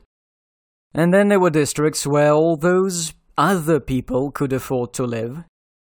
So even when segregation in education was no longer officially legal, black and white kids would still be going to different schools in different areas. Busing was the US government's attempt to diversify and desegregate education by sending school buses farther away and mixing students from different neighborhoods. Obviously, I cannot say how well this attempt to force people to intermingle worked, uh, I wasn't there, but it did have some effects. Some started to hide their kids from the system and the plebs in private schools, creating new segregation lines. But Jerry Lawson's mom was doing it before it was cool, in the mid 50s, just as it became legal for black kids to go to white schools. And for a few years, Jerry was able to attend a really great place, though they had to give a phony address to enroll. There, teachers actually encouraged children to pursue their dreams, to be somebody, instead of telling them they wouldn't amount to anything in their lives, as teachers in black schools often did. In this fertile environment, Jerry's interest in sciences blossomed. His first choice was chemistry. One year he wanted an atomic energy lab kit for Christmas, but it cost a hundred dollars, and after some deliberation, Jerry's mother told him they couldn't afford it. But she got him a radio receiver, and that in turn got Jerry Lawson into electronics. So Jerry was not coming from a family that could just drop $20,000 on a computer to play a single game, and his family could not send him to Harvard where he'd be able to use a taxpayer-funded computer to develop his BASIC, as certain Bill and Paul had. But the Lawson family did their best as much as they could. His mom used to give Jerry an allowance to buy radio parts, and then she disappears from the story, as she died at a very young age. But Jerry Lawson kept going, he had received a radio operator license in his teens, made and sold his own walkie talkies, fixed TV sets, worked as an engineer at a radio station. And again, some of the people who had heard him over the radio were astounded to learn that he was black when they met him. Jerry's being secretly black was a running gag of his entire life. Now, he did go to college, a couple of them even, but most of his electronics knowledge and skills were self taught. Little by little, he worked and learned all the way to joining Fairchild Semiconductor in 1970, already familiar even with computers and programming. In 75, when Jerry built his arcade cabinet, the management was openly not pleased. Mr. Lawson, we're a serious business. But in private, they asked him if he wanted to help develop games for the company. In secret, Jerry would still have his regular boss, while on the games front he reported directly to a vice president of Fairchild. His first task in this was to go to Connecticut and see if the guys at some company called Alpex had anything good to offer. Alpex was a business that had split from AMF, American Machine and Foundry, a bowling alley company. It didn't go well. In 74, having very little to lose, Alpex let one of its last remaining engineers, Wallace Kirschner, develop a video game console. They even hired another engineer, Lawrence Haskell, to help make games for it. The project's code name was Remote Access Video Entertainment, or Raven. The big idea was that this new system would have games implemented not in hardware or logical circuitry, but in software, as programs run by a microprocessor. No one in the game industry was doing it in 74. Soon, the Kirschner and Haskell duo had a few games like Pong, hockey, a doodling on the screen program like everyone and their Dazzler would have years later, and a shooting gallery thing where you rotated a cannon to fire at moving targets. But how to switch between all these titles? They figured that the best storage medium would be a ROM. They used pretty expensive erasable programmable ROM chips in development, but you're not going to have a regular person swap chips inside a console, no. So what they came up with was to mount the ROM onto a small circuit board with an edge connector, just like the expansion boards of the not yet released Altair, then put this board into a plastic case, and the user was supposed to stick it into a big, rugged, robust slot. What they came up with was a video game cartridge. Funny, but Hewlett Packard had already done ROM cards for its 1971 desktop calculator to make it adaptable for different roles like the Busicom line, but no game developer seems to have noticed that. Alpex's Raven was a crude prototype, in no way idiot-proof and ready for ordinary people. To find a manufacturer, they ran a series of top-secret promotional presentations in 75 for various TV companies, including RCA. No one wanted Raven, though around this time RCA suddenly gave its engineer Joseph Weisbecker the green light to make a video entertainment system he'd been suggesting for years. Meanwhile, Alpex gave up on TV companies and proceeded to probe its suppliers, such as a Fairchild guy, the guy came, like the prototype, and informed the head office. The head office sent people for a serious business talk and evaluation, and the engineer on that team was the one and only Jerry Lawson. Jerry also liked what he saw, but there would have to be changes. The only controller was a keyboard, that would need to be redone. The cartridges were flimsy. Oh, and the processor? We're not using an Intel. We need to rework it for a Fairchild F8. The pitch they sent back to the bosses was optimistic though. Swappable game cartridges meant the system would never be rendered obsolete. The development of what would become the Fairchild Video Entertainment System continued for the rest of 75 and most of 76. Industrial designer Nicholas Talesfore created the consumer-suitable game cartridge. He used the then popular Stereo 8 audio cassette format as the base, the one with a single reel holding an 8-track looping tape. It was already the right shape and size, and people knew how to stick them into their car stereos and not to touch the tape at the end. Perfect, right? They already know how to handle them. Another engineer, Ron Smith, did a spring-loaded door that would cover the contacts of the board inside when the cart was out of the system.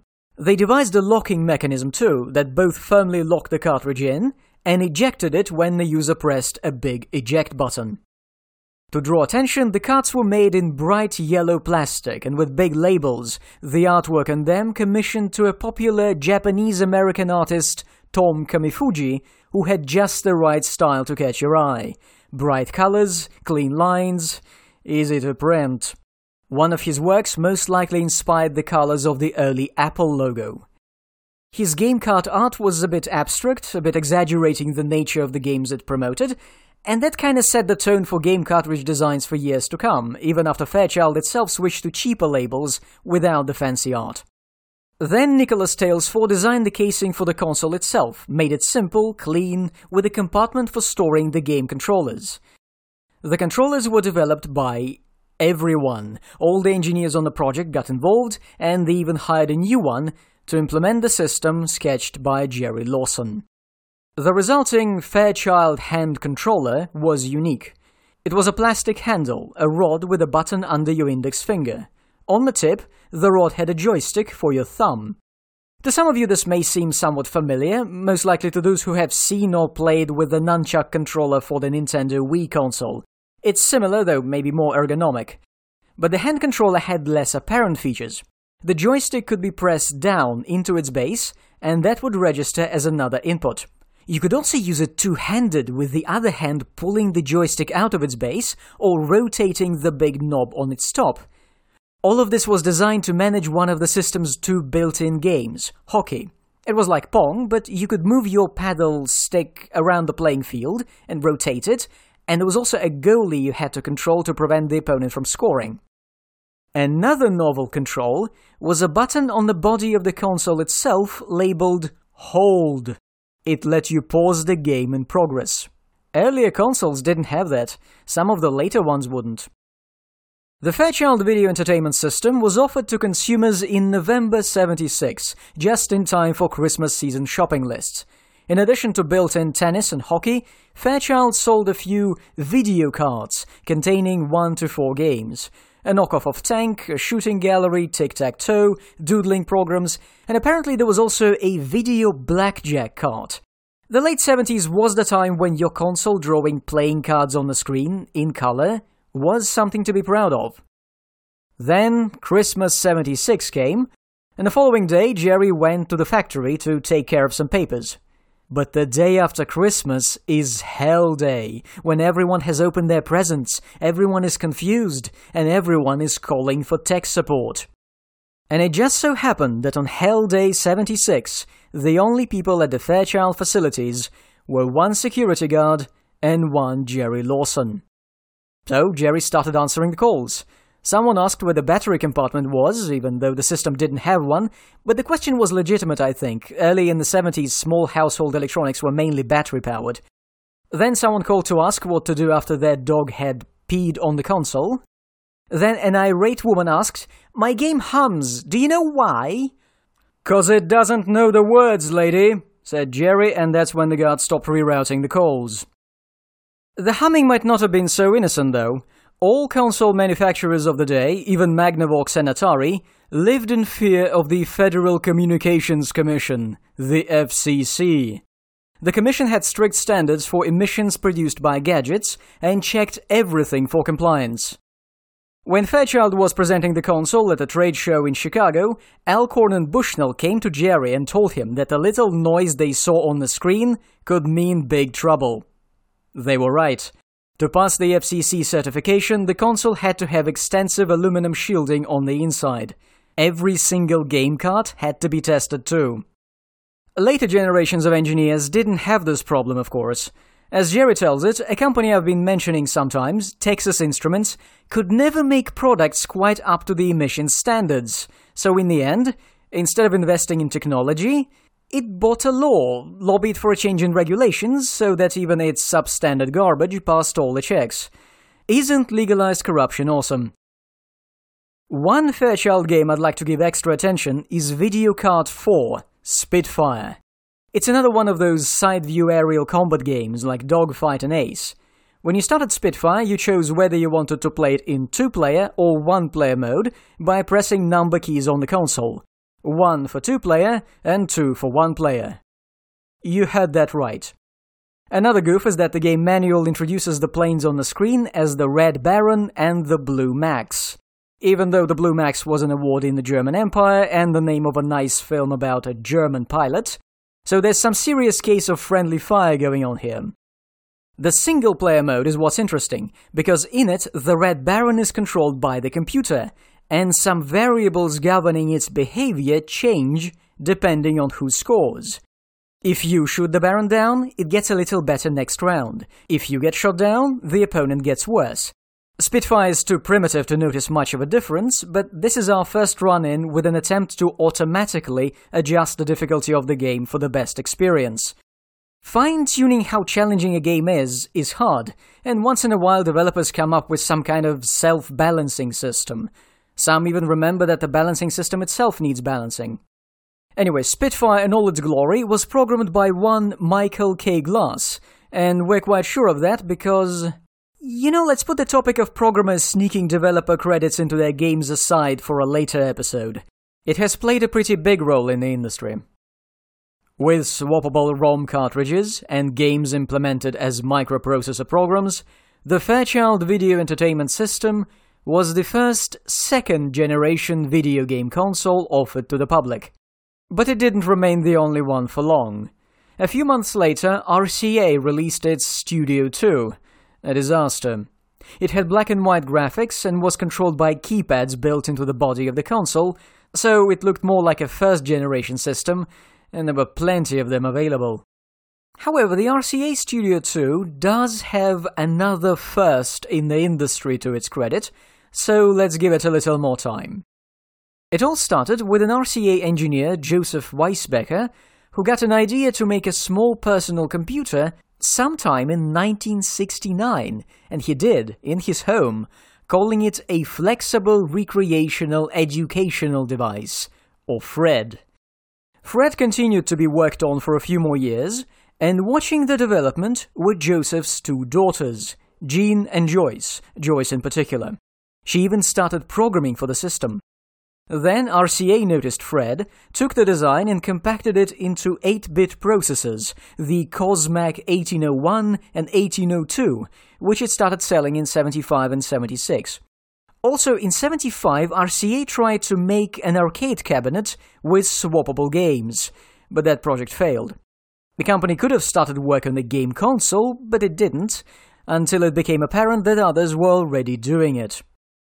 In 76, RCA got busy with a game console that would become the Studio 2 and a home computer kit Weisbecker wanted to make, the VIP.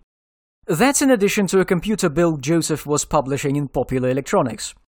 The VIP computer needed some sample programs, so when Joyce was back home on a summer break, Dad asked her if she wanted to write some games. With no pay. The RCA gave no budget for that and so Joyce wrote a couple of games and was credited in the computer's manual. Then, all of a sudden, RCA management realized that its console would need some games as well. They clearly didn't think about it too hard, as the Studio 2 only had a total of 14 titles made for it, ever. So, Joseph contracted Joyce to make a quiz game. She'd be paid, but she'd get no credit. Joyce created the game, becoming the first professional female video game developer. And you can't call it nepotism, as the processor in the console was essentially the Fred she'd grown up with, so not asking her as one of the few major experts would have been silly. Then Joyce programmed another two games that both fit onto a single cart, but she couldn't save the Studio 2. It failed. What succeeded was the processor inside. The Cosmac 1802 turned out to be perfectly suited for tasks requiring rugged, resilient hardware. Six of them traveled as far as Jupiter inside the Galileo orbiter. If you feel like reading more, the stories of Joyce Weisbecker, Jerry Lawson, and the systems they worked on have been covered in great detail by one writer, Benj Edwards. He was the one who took that 2009 interview with Jerry too, and it still remains a major source of information about his life and work. Reading about the lesser known people and companies of the series is great, because otherwise the story of the 70s and video games would have been just a dull account of Atari does a thing. Actually, what is Atari up to? You wouldn't believe it. Borrowing other people's ideas again. In 76, to help with the development of its game cartridge, Fairchild contracted an engineer, Doug Hardy. Doug quit before the project was finished, and then got hired at Atari, where he assisted with their design of a video game cartridge. What a fascinating coincidence. But a cartridge for what? For Stella. No, not the girl the engineers like to drool over. For Project Stella, Atari's second generation game console. The processor at its heart was the MOS Technology 6507, a descendant of Motorola 6800. By the way, between the two processors, there was also the MOS 6502, which was used in the Apple I, Apple II, and Commodore PET, pretty popular. The 6507 appeared on the market in 75 and was chosen by Atari's brain boxes at Cyan Engineering because it was cheap. The game console had to be cheaper than microcomputers. It was made for regular people with no interest in saving by doing DIY builds. Cost cutting was the order of the day, which did not bode well for the console. Nolan Bushnell had little faith in it and set a highly conservative objective. Just make something that can run Pong, Tank, and a driving game. You know, the classics.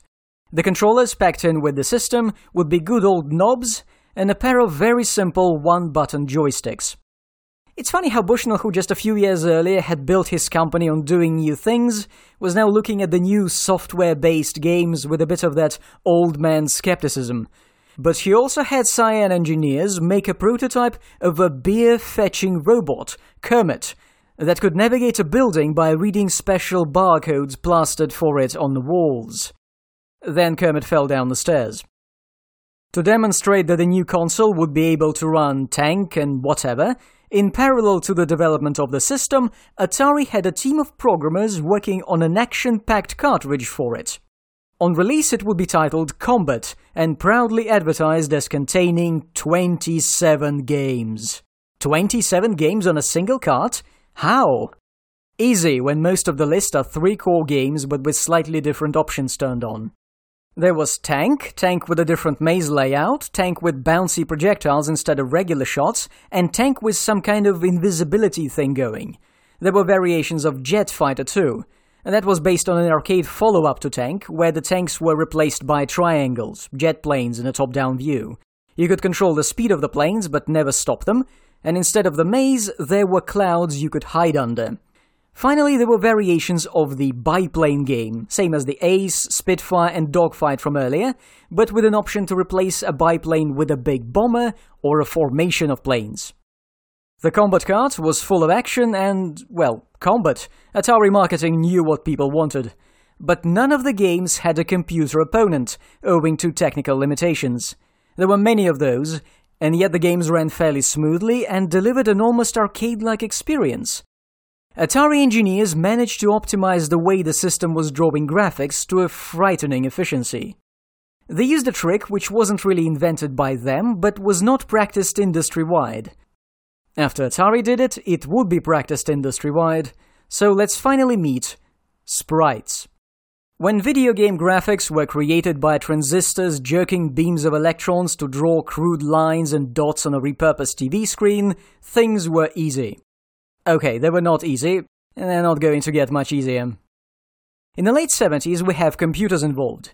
They ideally need to have the entire screen represented in their digital memory in a frame buffer.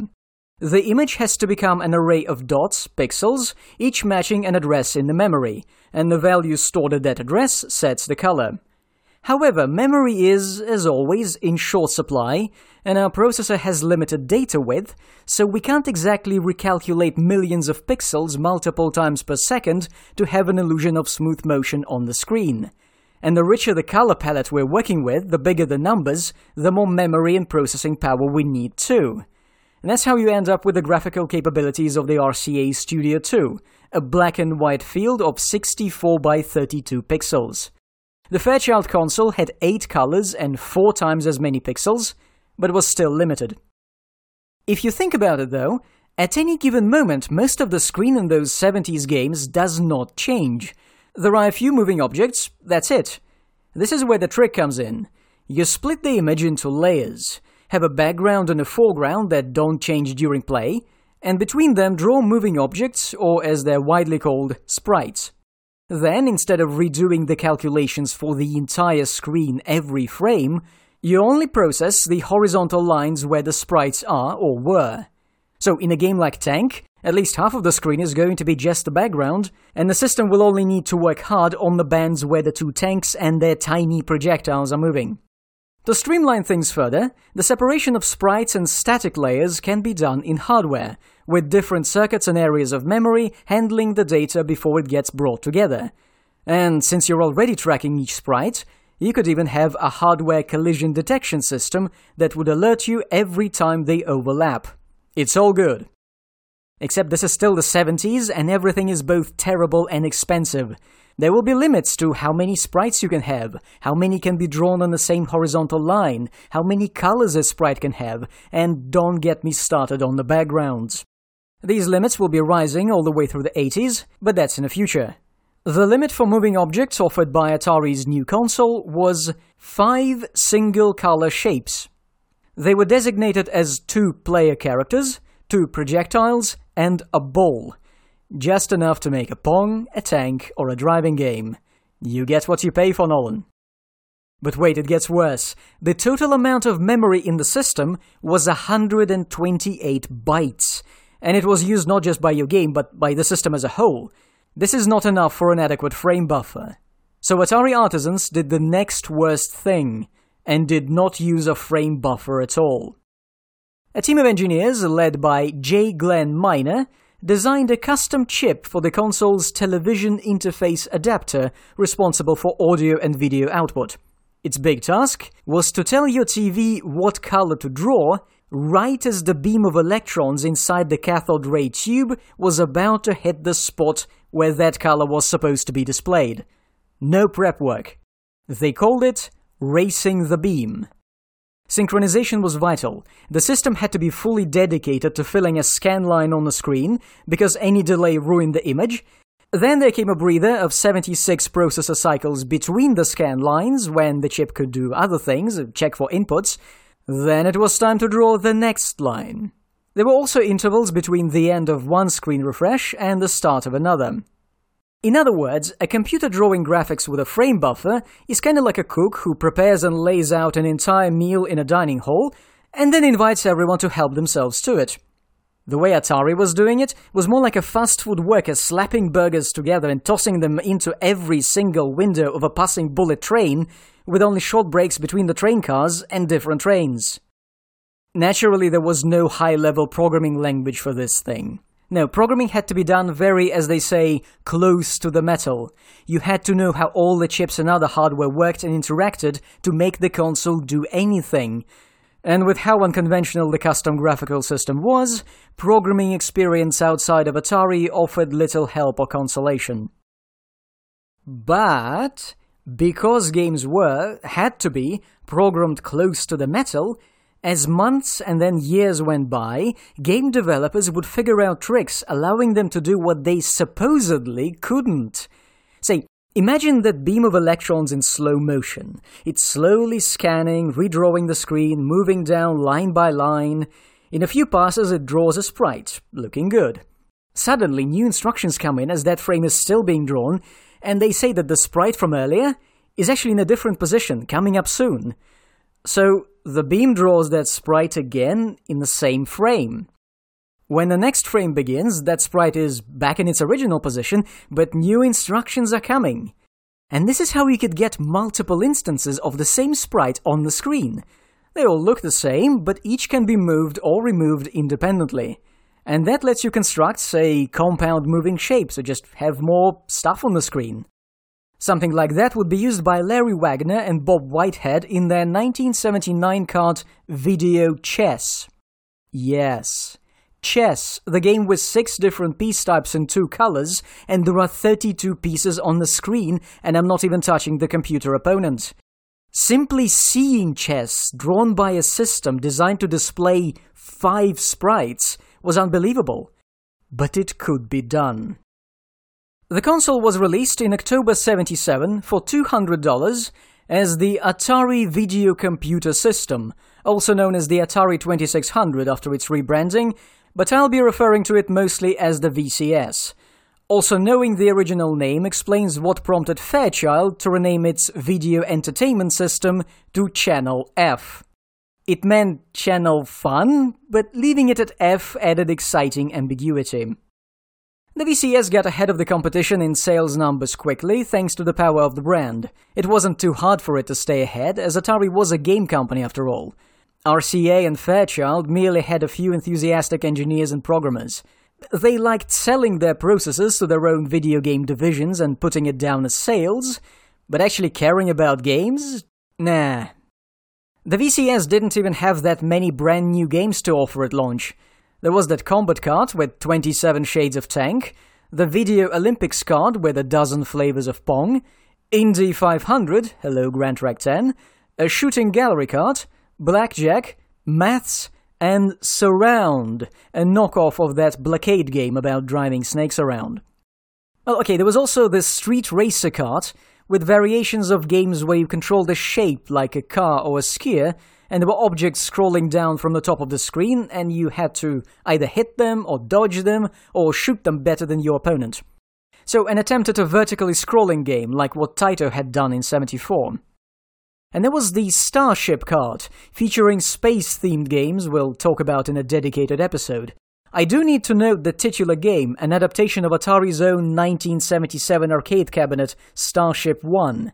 It was another first person shooter of sorts, but without a maze. You were using the joystick to pilot your ship in the void of space, aim at alien shapes borrowed from Star Trek, I think, and shoot them. That's what Star Trek was all about, right? Killing everyone you meet? The Atari VCS wasn't doing too hot, though. Stella's sales were good, not stellar. The first generation console market was in a dive, people were sick of Pong, tank, and driving games, and here comes the second generation with launch titles being Pong, tank, and driving games. Are you serious? We've just run those people out of town and you want to offer us exactly what they did?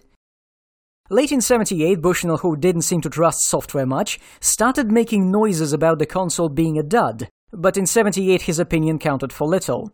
That's the year when Warner sent in Ray Kassar to whip game developers into shape, Nolan got shuffled off to a consultant position, and kicked out come 79. Shortly after that came the moment Cynthia, whom they hired as a teenager to sit on reception back in 72, ended up staying at Atari for longer than Nolan K. Bushnell. Nice job, Cynthia. Nice job, Allan Alcorn, too. Oh, and Warner cancelled the beer-fetching robot project and a lot of other R&D work, I'm sure this won't have consequences. I'm not delving into the details of Atari under corporate management in this episode. The company's about to start making personal computers, expanding, bleeding staff. That deserves a closer look since when we get to the 80s, the number of people with ex Atari programmer on their resume will be silly. In 78 79, the main bulk of the second console generation came in, and many new systems started to appear on the market, though not as many as in the first generation, that's lesson learned. I'll talk about some of these consoles later, if an interesting game or developer provide an excuse, but a few curiosities are worth a mention now, just to show how people's minds were working. 1978 brought the release of the Philips VideoPac G7000, also known as the Magnavox Odyssey 2. This one was a tiny computer with a full keyboard built into the body of the console. They even offered to teach you programming on it. A few years later, and exclusively in Europe, the system would receive a special expansion unit with an additional processor inside, letting you play chess.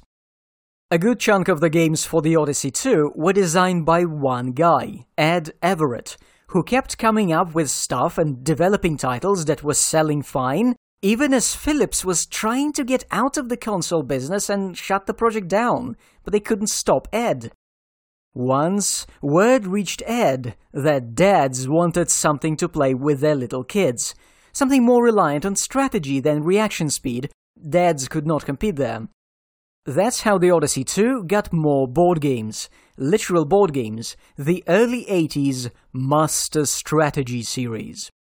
There was Quest for the Rings, where players picked out of four characters with different abilities and went looking for the rings in a magic kingdom on their table. Various dangerous encounters were played on the console.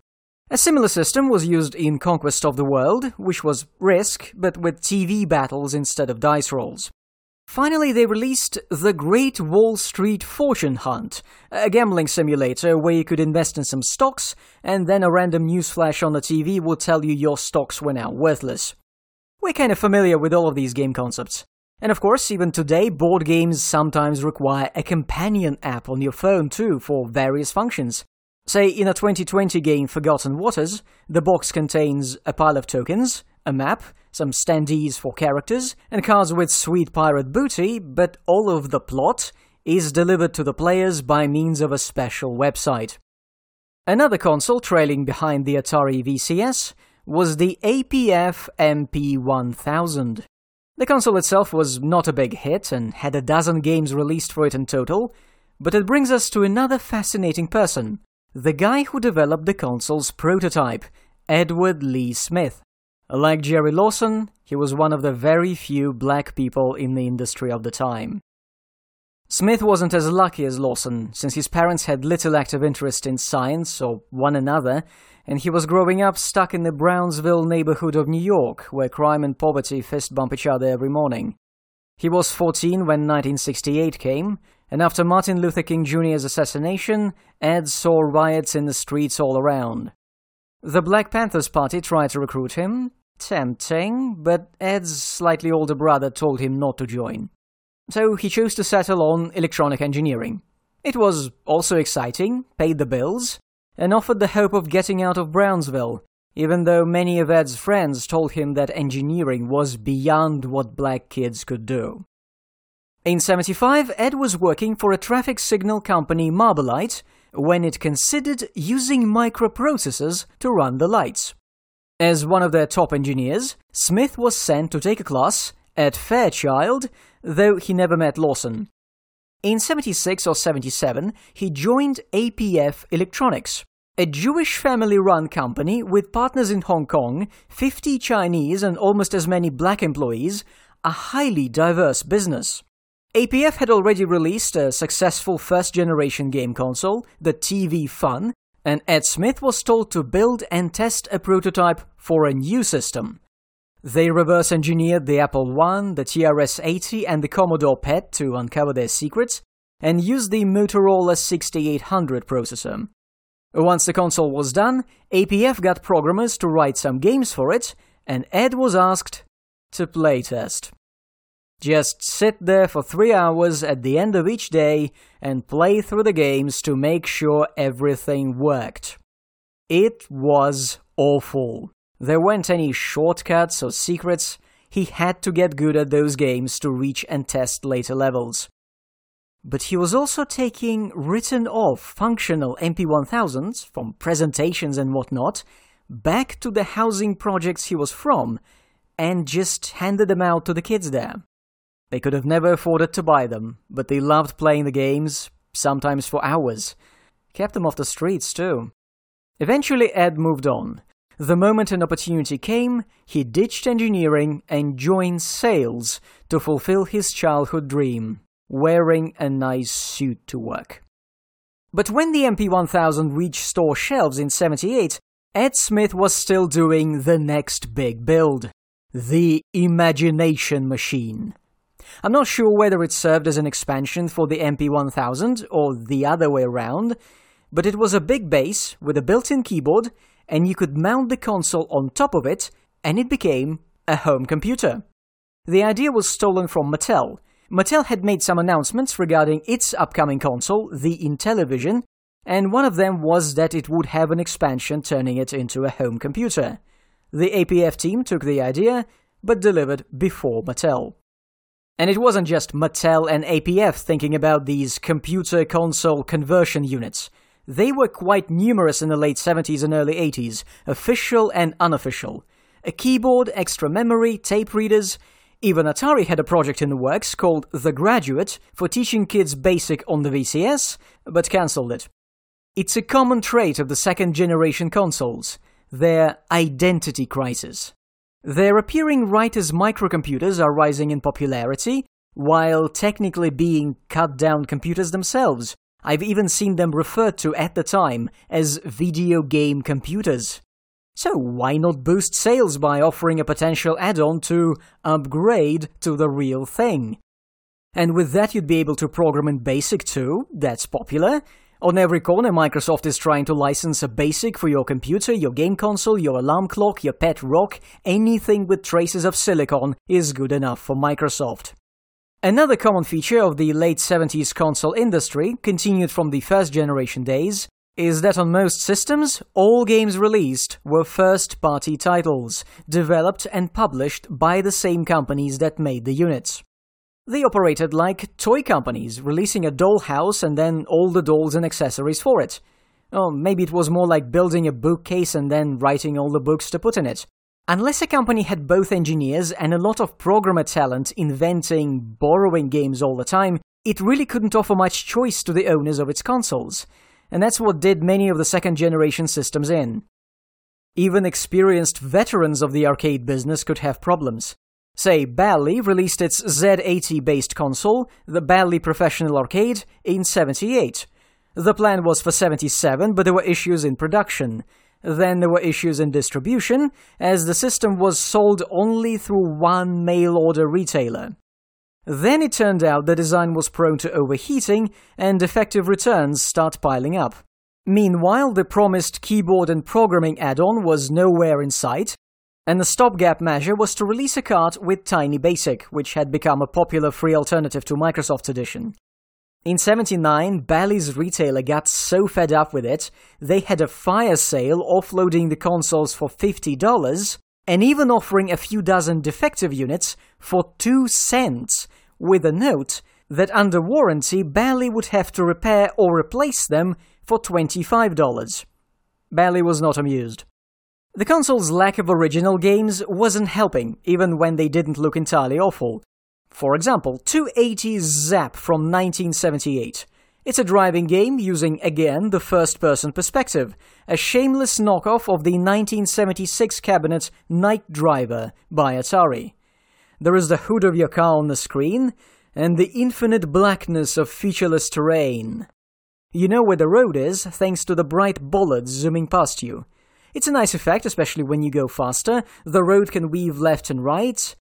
That's all it does. You just stay on the road until the time limit you've set for yourself runs out. That's the entire game. By the way, Atari stole the idea for Night Driver all the way in Germany, where a serious engineer, Dr. Reiner Foerst, was working on a serious driving simulator. Foerst wasn't the first. German car companies already had simulators, but those were stupidly expensive.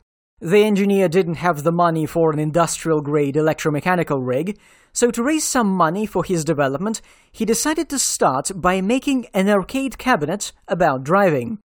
Apparently, he ripped apart a Pong cabinet to see how to make video games on the cheap, and then designed a system with 28 circuit boards inside.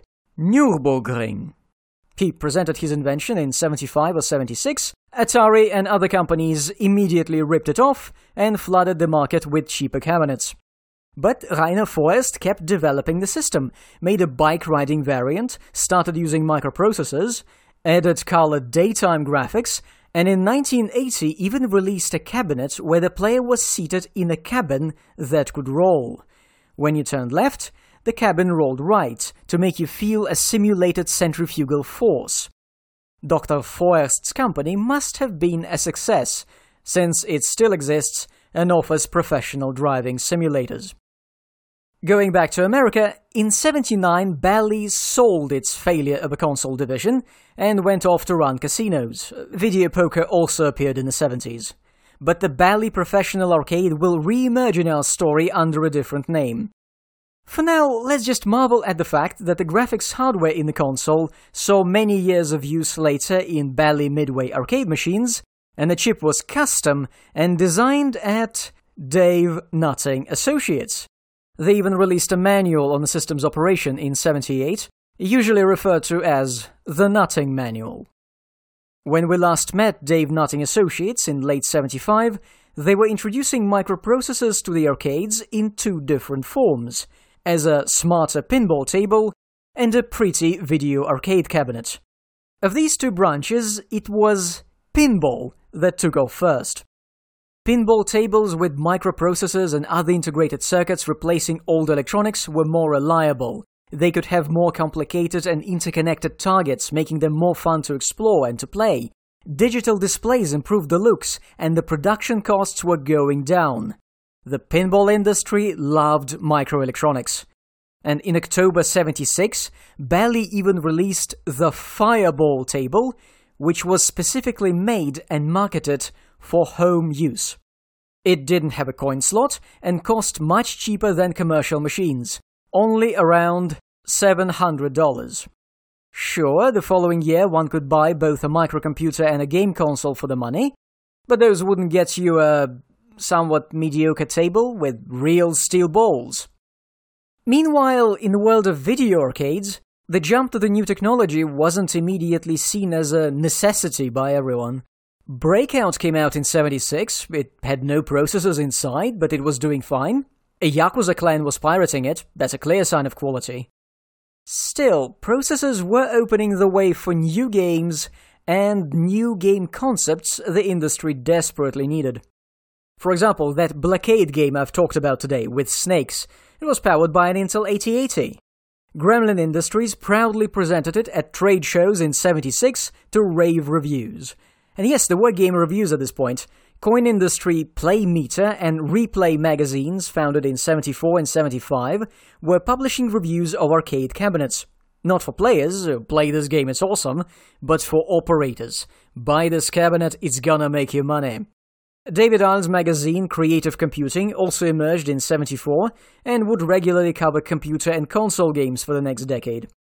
So anyway, uplifted by glowing reviews of Blockade, the Gremlin team went home with thousands of orders, and then they realized they had no cabinets built and no idea how actually to produce video game cabinets.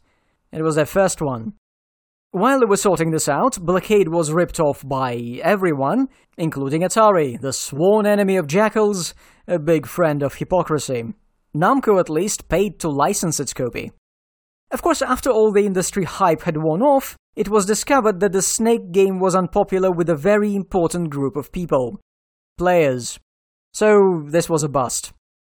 Gremlin didn't stop though, and made a variation of the concept titled Hustle this time producing a thousand units before announcing it. In April 77, they promoted Hustle by means of um, sexy ladies. Hustle cabinets went on tour in Europe and America with Gremlin girls Sabrina Osmond and Lynn Reed by their side, looking all attractive. They offered a challenge beat a girl at Hustle two times out of three and get $100. Lose and well, you could tell your mates you've played a game with a girl? There were more than 1,200 contenders. The girls lost only to seven. It wasn't called Hustle for nothing.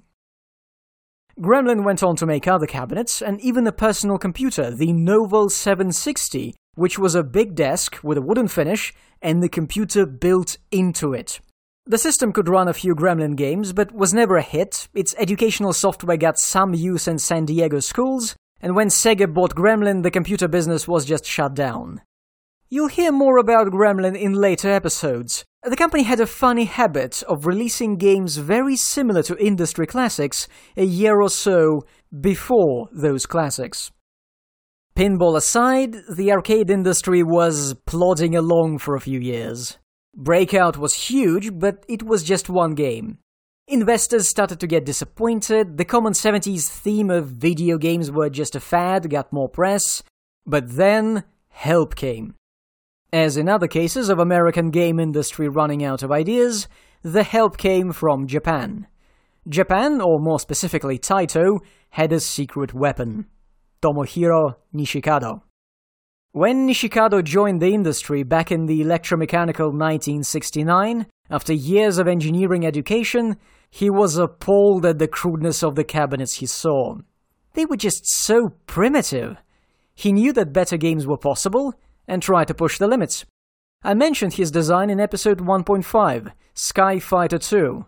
It used a painted drum and a mirror to create an illusion of flying through the sky and other mirrors serve to project onto the sky enemy planes and the projectiles fired by the player. In 73, he got his hands on Pong and made Taito's knockoff, Ele-Pong. But Nishikado was not satisfied with just a copy, he wanted to understand and improve the design, so he developed it into the soccer cabinet I mentioned last time.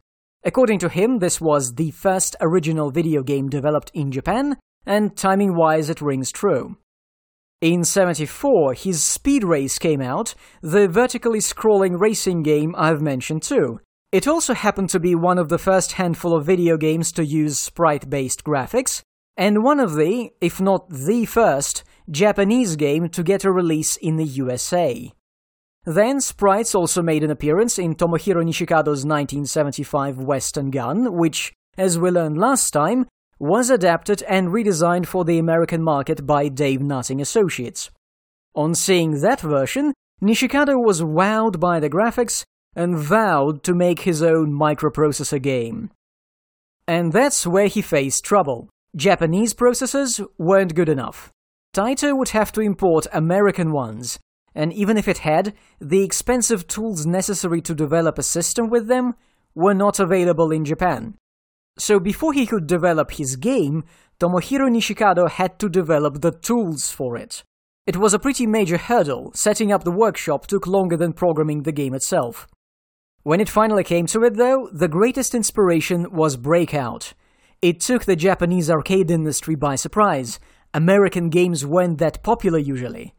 Tomohiro liked that it had an objective, the wall you needed to break, and that the more bricks you destroyed, the harder it was to hit the last remaining ones, and that the ball sped up as you played, gradually increasing the difficulty. Now, around this time, Bushnell offered him a job at Atari, potentially paying five to six times tighter wages, but Tomohiro Nishikado politely refused. He wasn't going to join them, he was going to beat them. He replaced the long in the tooth ball paddling action with shooting, shooting a wall not of bricks but of incoming enemies. He wanted them to move too, and that caused some complications. Animating tanks or jet planes to make their movement and attacks look natural was too difficult. People as targets were ruled out by the management. They weren't about to make another immoral death race or glorify war. So, drawing inspiration from plentiful Japanese sci fi films and H.G. Wells's War of the Worlds, Nishikado went with squid and octopus like aliens as the enemy. They were going to look weird, and no one would split hairs over their animation. So far, this is not particularly exciting. Shooting games have been around for decades, shooting video games exist too. A few targets show up, you aim a gun, and time your shots to hit them. It's been done before. But this is where the full power of a microprocessor comes in. Remember how the Atari VCS was designed to show five moving sprites on the screen? And it was enough to recreate the greatest Atari arcade hits of the time? Well, this new alien shooting game has 55 aliens on the screen. 55, that, that can't be real. But wait, they're also animated. Only two frames of animation, but it's sufficient to make them wiggle their tentacles as they move. But that's not all. They can shoot, and they're not limited by some sprite limit to like a single projectile on the screen. No, they can really blast you from all cannons, and you have to dodge. There are defensive walls to hide behind, but alien shots destroy them, like those cacti in Western Gun, by the way. And to add to this, there is also that flying saucer that appears sometimes behind the enemy force, and you need to time your shot perfectly to hit it and get extra points, all while the alien army is firing at you and moving closer. And if they get too close, you're toast. And there is also this sound. Not just the sound effects of all the shots fired or the saucer, but these few notes that keep playing over the action. Is that music? Video games can have music? For real? Not, not a chime at the start or the end, but during the game? Huh. Tying all these great new things together was the tempo. The cabinet's hardware was doing its best, but 55 aliens are no joke. Updating the screen, shifting and animating the enemies was slow at first, and the music playback was also affected. So, when the game started, no one was in a hurry. The horde of squids shuffled in the distance to occasional thumps of the soundtrack. But as the player fired shots into the descending menace, hitting them without really aiming, the number of monsters dwindled, and so did the load on the processor. The game ran faster, and this did not have to be programmed and just happened naturally.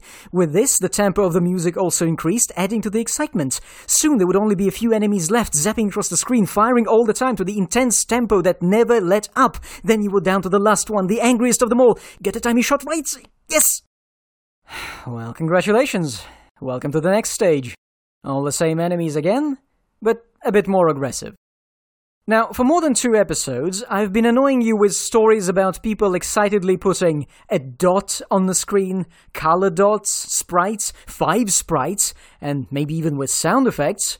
So I think at this point you are sufficiently contextualized to fully understand why Tomohiro Nishikado's latest game, coming out in July 1978, is about to blow people's minds, revitalize the video game industry, and render all the earlier games of the 70s and the game consoles designed around them hopelessly obsolete. Sorry, Jerry, cartridges are not going to help here much. The original name given to the game by its creator was Space Monster. Then the management asked to change it to Space Invader. No problem, Invader, Monster, it's the same number of letters. Later, for the benefit of Western audiences, they told him to change it to the name we all know Space Invaders.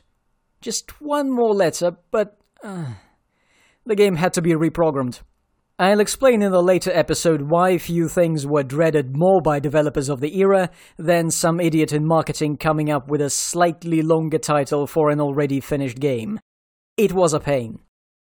Before the game's release, opinions on Space Invaders at Taito were divided. Those involved in development, engineers, managers, loved it, even excusing themselves from meetings sometimes, saying they had to go to the bathroom, but sneaking off to play a few rounds of the game instead. The rest of the company thought it was too hard, too overwhelming, and just too much. When time came to introduce Space Invaders at trade shows, it was not given the pride of place, but put in a corner. Oh yeah, we also have that, but... Ugh. In spite of that, a few orders for the cabinets were placed. Then more orders came in, then more, and before you know it, everyone was talking about the game. If you got a high score, you got to put your initials in, and everyone playing that cabinet would see them at the top of the screen. You'd be famous. Points hungry players explored the limitations and quirks of its programming, discovering strategies and exploits. Say, the Nagoya attack, as it came to be known. For technical reasons, whenever the invaders fired their shots, the projectile did not come from the invader, but from a spot slightly lower. As it turned out, a player with nerves of steel could let the swarm descend so low that the player's vehicle, the cannon, fit into the gap between the aliens and where their shots appeared, briefly becoming impossible to hit. Bally Midway released Space Invaders in America in November 78, and that's when the game became a worldwide sensation. Tournaments were held, arcade halls sprung up offering visitors nothing but Space Invaders, and the press spread rumors about a rise in teenage delinquency. Kids were ready for anything to get their hands on more coins, like a burglary or robbing a bank waving a shotgun. Around 1980, another massively exaggerated story took shape that Space Invaders caused a mass shortage of 100 yen coins all over Japan. At the same time, the moral panic, similar to the one caused by Dungeons and Dragons, reached the highest places. In May 1981, a member of the British Parliament put forth a motion to control Space Invaders and other electronic games as they caused addiction in young people ready to commit crimes with glazed eyes. To which another member of Parliament rose and said, if I have glazed eyes, it is perhaps because I am the one honorable member who is an avid player of Space Invaders. I make no apology for the fact that before I came to the house early this afternoon, I had an innocent half pint of beer in a pub with a couple of friends, put Lop in a machine, and played a game of Space Invaders. Many young people derive innocent and harmless pleasure from Space Invaders. The machines in amusement arcades, in seaside resorts, and even in pubs provide genuine, harmless entertainment for young people. I am not surprised that the honorable gentleman, who is a socialist, should extend his socialist beliefs in restriction and control, and all other words that sum up a socialist, to trying to restrict the innocent pleasure of young people. For every example that he gave, there are many thousands of examples of young people who genuinely enjoy themselves playing Space Invaders and who do not go around with, as the Honorable Gentleman said, glazed eyes. Though there may be young people who are addicted to cigarettes, drugs, or alcohol. End quote. Don't be socialists, kids. They don't have video games. Anyway, Space Invaders loudly proclaimed that video game arcades were not a dead fad. You just needed to make better games, such as countless knockoffs of Space Invaders. In 79, Namco released Galaxian in color, with enemies of different types moving in a more complicated way. That one was a hit too. And in 1980, Atari released an official, licensed, home console version of Space Invaders for the VCS, and that would sell over a million copies and boost the sales of the system itself. The guy who managed to program a cut down but recognizable adaptation of the legendary hit with extra gameplay options, who started on this project before anyone else even considered porting the game, was Richard Maurer. He was also one of the few programmers at Atari who joined with a prior experience in console games, having created a few titles for the Fairchild Channel F. For his work on Space Invaders, Richard received no bonus pay, so he quit the console division and switched to arcade cabinets where the money was supposed to be better. Then he quit Atari for good. There was little respect for programmers in the industry, and it went back to the early days of computing, you were supposed to be an engineer or a scientist and pick up programming as a helpful skill, kind of like public speaking. If you're only a programmer, you clearly know nothing. Why are we paying you? As for Tomohiro Nishikado, even though he made a few games after Space Invaders and perhaps could have created another big hit, unfortunately the Masters of Taito soon promoted him to management, and that took him out of action for a long time. Alright, we're not diving into the golden age of the arcades kicked off by the pixelated alien invasion in this episode. It's going to take video games to their peak, turn the industry into a bubble, and then everyone will suddenly discover that bubbles can burst. We'll be touching on many games from the good days later, and in the early 80s we'll get some popcorn and a deck chair to watch it all burn. For now, I'll try to sum up this episode, which may be the longest one of the podcast. After the 60s had been spent experimenting with integrated circuits, a number of people arrived at the idea of putting either a complete purpose built computer or a general purpose processor into a single microchip. This was done as the 70s rolled in, and Intel happened to ship the first commercial microprocessor, mainly because it had two clients kicking it in the shins to get on with that. As this technology was taking shape, people already brainstormed its possible applications. You could make pocket calculators. You could make smart terminals capable of more than just serving users data digested by mother mainframe. You could make a small home computer for education or games. You could make a new kind of video game console, both using the system on a chip approach, which gave us the first generation, and microprocessors running games of cartridges, which was the idea for the second one. As everything in the world of games turned into a computer, Microsoft was pumping out its BASIC and getting paid for it. And by the way, portable game systems also appeared in the 70s, but we'll get to them in episode 2.9.